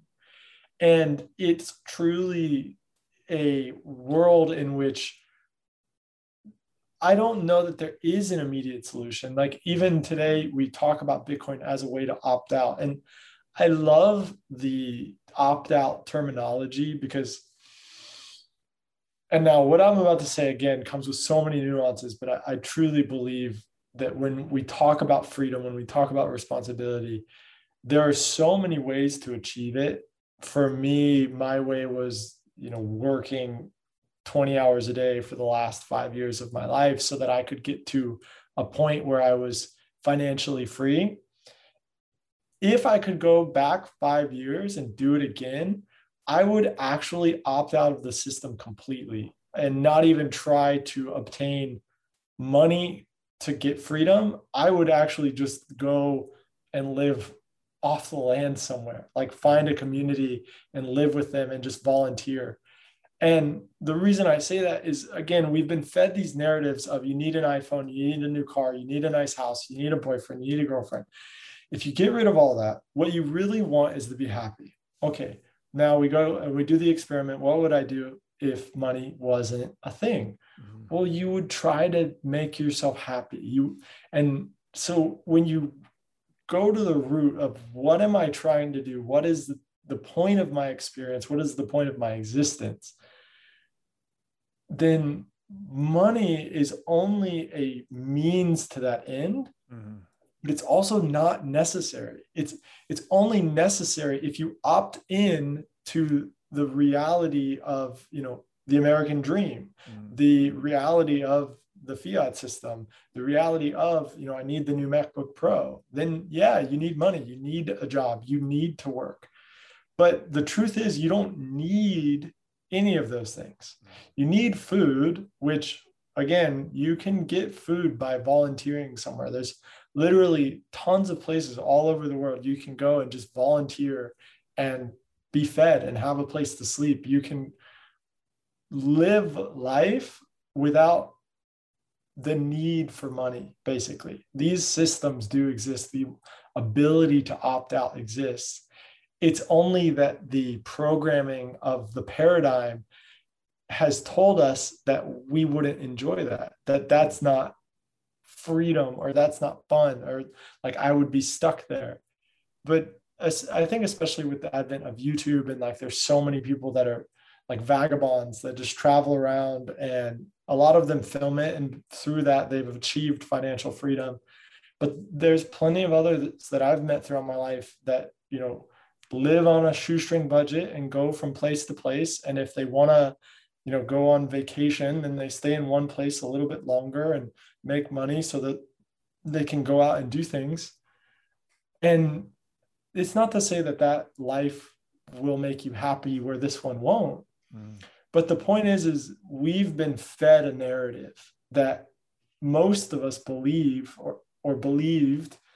And until you deconstruct the fiat narrative the narrative of consume consume consume then you will always be on that battlefield. Mm. And you will always need that injection until a new system presents itself which again i you know we are at the bleeding edge of this and i have a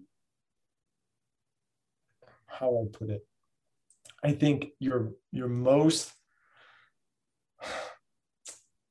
I, I want to use the word bullish, but it's the wrong word. But like aggressive assumption around the fiat problem being fixed, mm-hmm. you're still two decades away. I, I, this is not a problem that fixes itself overnight, and it's also not a problem that is fixed quietly. Mm-hmm. It it's going to be a painful process to go from a fiat you know money system to a hard money system to go from keynesian economics to austrian economics if it even happens in our lifetime. Mm-hmm. And so if you do not opt out today then you're giving up your responsibility to the officials and mm-hmm. hoping that they fix the problem and like we're talking about now, they are not incentivized to do so. Right. Their incentivization lies in keeping the status quo.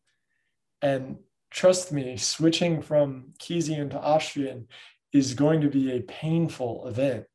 You're effectively watching it right now. You're talking about the middle class legitimately being deleted.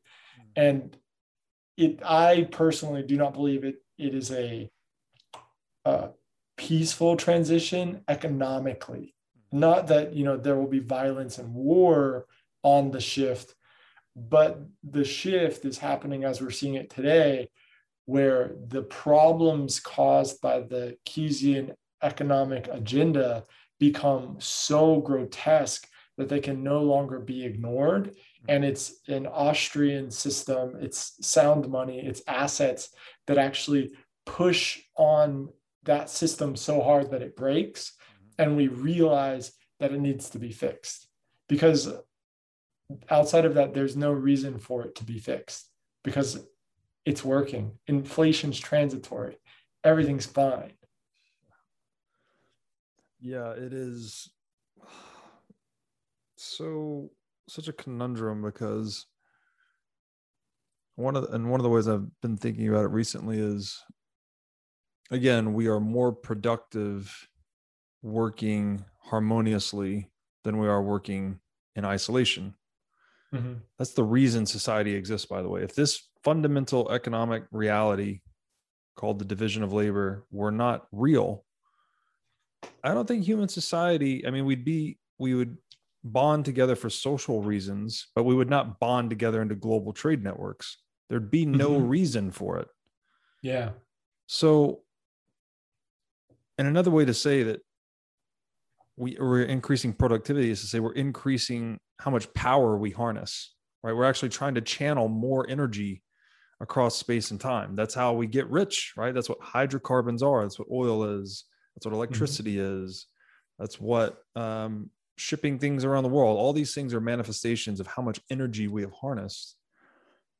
But the name of the game is to try to harness as much energy as possible to satisfy as many human wants as possible in capitalism, but at the same time, build the system in a way that it cannot be gamed by insiders. It cannot be, it is resistant to the willpower of any individual, right? So we're, we're distributing these resources in an equitable way. And that seems to me to be what the whole game of capitalism has been. It's like, how do we harness more power, but do it in a way that no one can, you know, uh, siphon a disproportionate share of that power for themselves. Mm-hmm. And we've had all these different iterations and combinations. This has been kind of the best system we've had thus far. Mm-hmm. But now it is totally being bled dry. like, yeah. Well, and I, I think you you had a good point, and I want you to keep going. And I just want to say, like, I don't think capitalism is inherently evil. It, there's it's the same thing like money isn't evil. It, it's it's the harness. It, it's the person controlling it and their intentions, mm-hmm. and that's where. Eh, you know, it's funny. Like Elon Musk tweeted it the other day, where the UN said if he donates this percentage of his wealth, it'll solve world hunger. Right. And he says back to them, "Prove it, and I'll do it." Yeah because that's yeah. the truth the, yeah. truth is and this is the whole point like we have created a scarce resource in fiat that is falsely scarce and we have said that there's not enough to go around.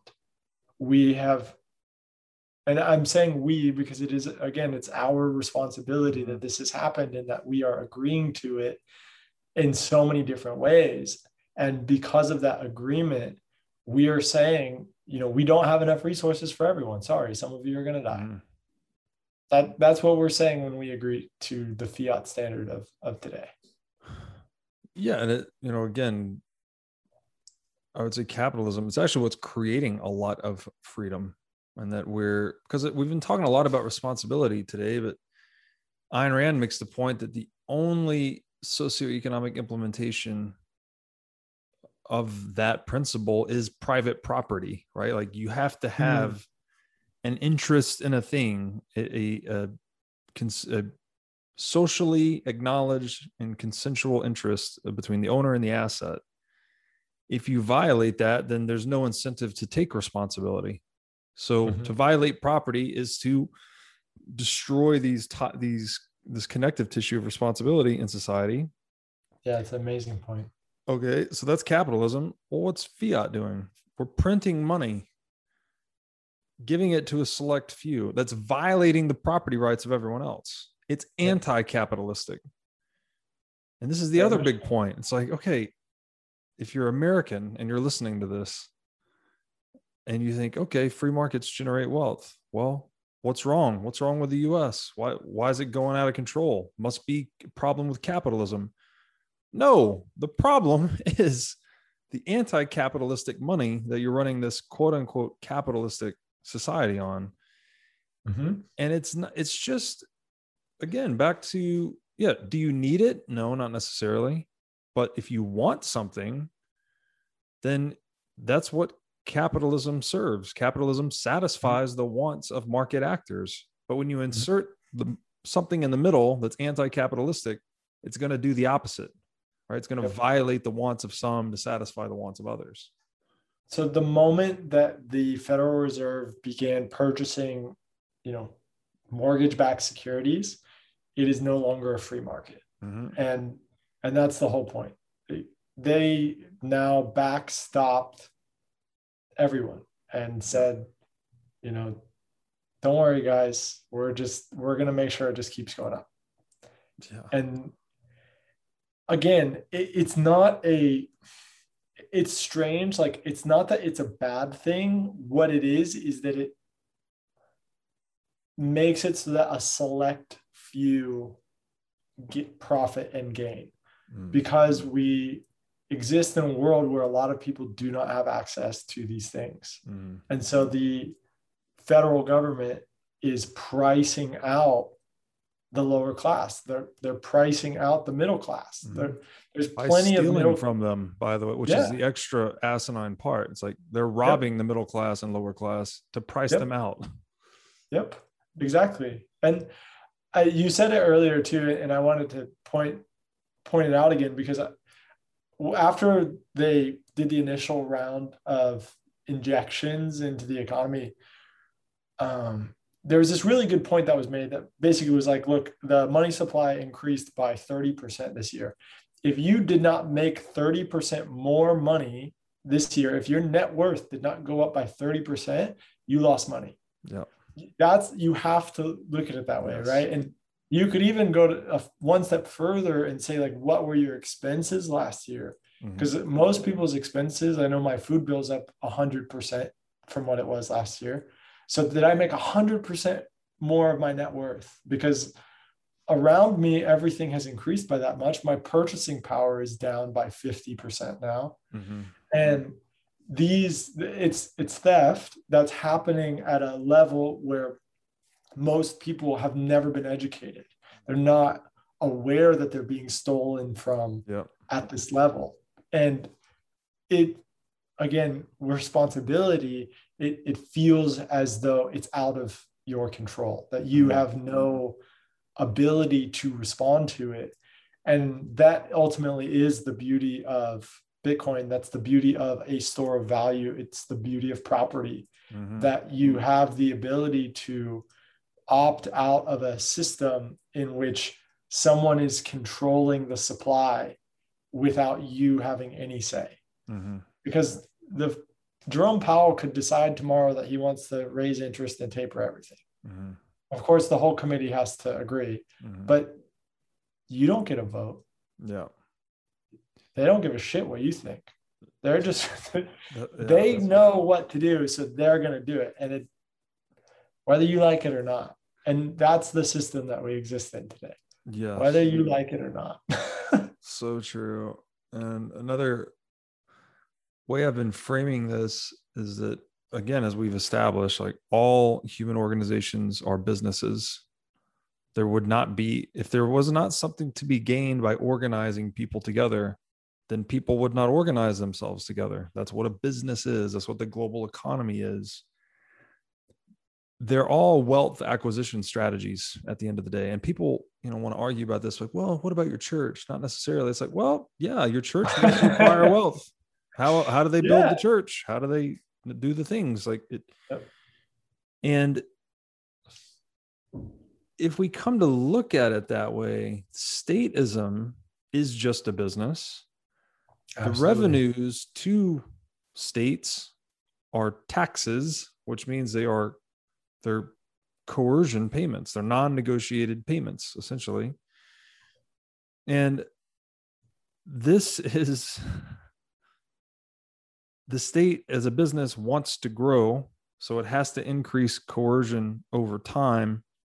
So that's what we are like taxpayers are the product or the crop even in statism right like the state is raising you up letting Yep. you trade and produce wealth and then they're going to hew you down with taxation Yep. this has been the rise and fall of civilizations across history it's like preserve a little economic enclave let them produce some wealth then eventually it becomes corrupt and the leaders wield their power to take all the wealth and then that Yeah. civilization's gone and we move on to another iteration So I'm not a fan of the two party system of Republican Democrat. I, to try to draw a line in the sand of what matters and what doesn't is silly. But I, I my father, a longtime Republican and entrepreneur, grew up in the South, very much a, you know, he's 66, I want to say. So grew up in an era where, you know, Nazi Germany was still a thing and where well it wasn't a thing but the idea of it was a thing. And so this idea of communism was so prevalent. And so when I have these discussions with him he he makes a lot of good points around communism and the flaws of it and the uh, the Democratic Party of how they have their blend of communism and how it's bad. And again, I don't draw any lines in the sand and I don't associate with either of but the point is that he has made that makes so much sense to me is where uh, the Democratic Party leans, where this idea of the government is going to help you pay your taxes and we're going to make sure we take care of you the that version of democracy and in his words communism Mhm. Becomes a problem is that if you give the government that much control the highest paid members of society will be the government officials the in order to be successful you must work for the government if Mm. do you want to you know make enough money to feed your family well you need to work at the government because Mhm. that is the job that is not a good place to live if you truly believe that that's good then move to china because that's how they do it and Mhm. you're not allowed to own land there. You can only own it for 70 years. When you die, it's gone. There's literally people there that make $40 a month and that's their thing. And there's other people that make millions. Mhm. And obviously, it's not working, Yes. right? So, the same way that capitalism as it exists in America isn't working. Yeah. and you you could even argue today that we have a form of communism in America because our officials are some of the most paid members of society. Mhm. and this is where we start to get into this like we do already exist in a dystopian you know fucked up cyberpunk world.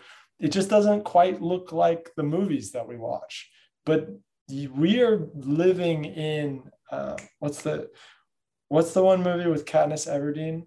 Uh, oh, Hunger Games. Hunger Games. Yeah. We live in Hunger Games in so many different ways. That's currently happening until we take responsibility for our money and fix it. Yeah. And I, I we're doing it. It's just going to take a while. Yeah. no, that's right. I mean, and that brings us back to the original point. It's like Bitcoin reinstitutes responsibility in the world, right? By reinstitute all the things we've talked about, property, right? Like Bitcoin's the ultimate property.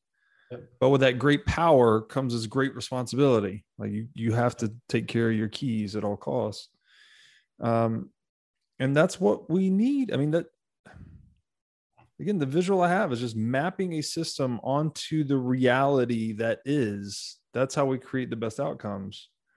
Well, the reality that is, as the author very brilliantly writes about, is that you own yourself. You're responsible for yourself. You can't, no matter what fiction you spin up or what story you believe, you can't change that. So we have, we don't have a choice. I mean, it's so funny. It's like, let's build our systems for choice. We don't have any other choice. it's like, if you don't build them this way, they're going to collapse.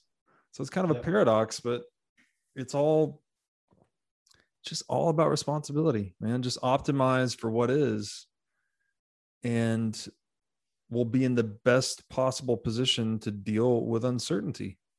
Yeah. So, well, ultimately, because we'll, we won't be offloading it to people that don't care. Mm-hmm. And, and that's the truth. The truth is, is that as more people wake up to the reality of the situation, the reality that we do have an impact on our paradigm and the world, and we can choose our money, the faster we can achieve a society in which transacting is fair. Mm-hmm. Because today it's not. Mm-hmm. And the last 12 months, if it hasn't proven that to you, then I'm sorry. Hopefully, this podcast has. Hopefully it has. Um, Russell, man, I have to thank you. This has been an awesome conversation. Um, thank you. I think this book's really important. Like, there's something here about people just, it's not, you know, spirituality has kind of this strange reputation where it's like non practical or something. Yeah, I think again, it's quite the opposite. This is one of the most yeah. pragmatic things you can do is like really take a look at this and see how you can use it to make changes in your life. Well, and that's exactly it. And I think the best way to understand it is and you used it earlier it's the people kind of associate spirituality with woo kind of like yeah, bullshit yeah but but that's not what it is it's just it's trying to understand or or creating a framework for understanding the parts of life that we can't quite explain yet mm-hmm. the parts of life that science isn't quite aware of mm-hmm. but that are truisms that mm-hmm. that are parts that you and i can't agree on that you are responsible for everything that happens to you that's truth. That's spirituality. Spirituality is truth. That's in the exploration of it. Yes. Great place to put a button on it. Would you please tell my audience where they can find you if they want to learn more about you? Absolutely. Or your work. Um, I'm on Twitter. I barely post. Um, the best way to reach me is through that though. Um, it's just my name, Russell underscore LaCour. And we,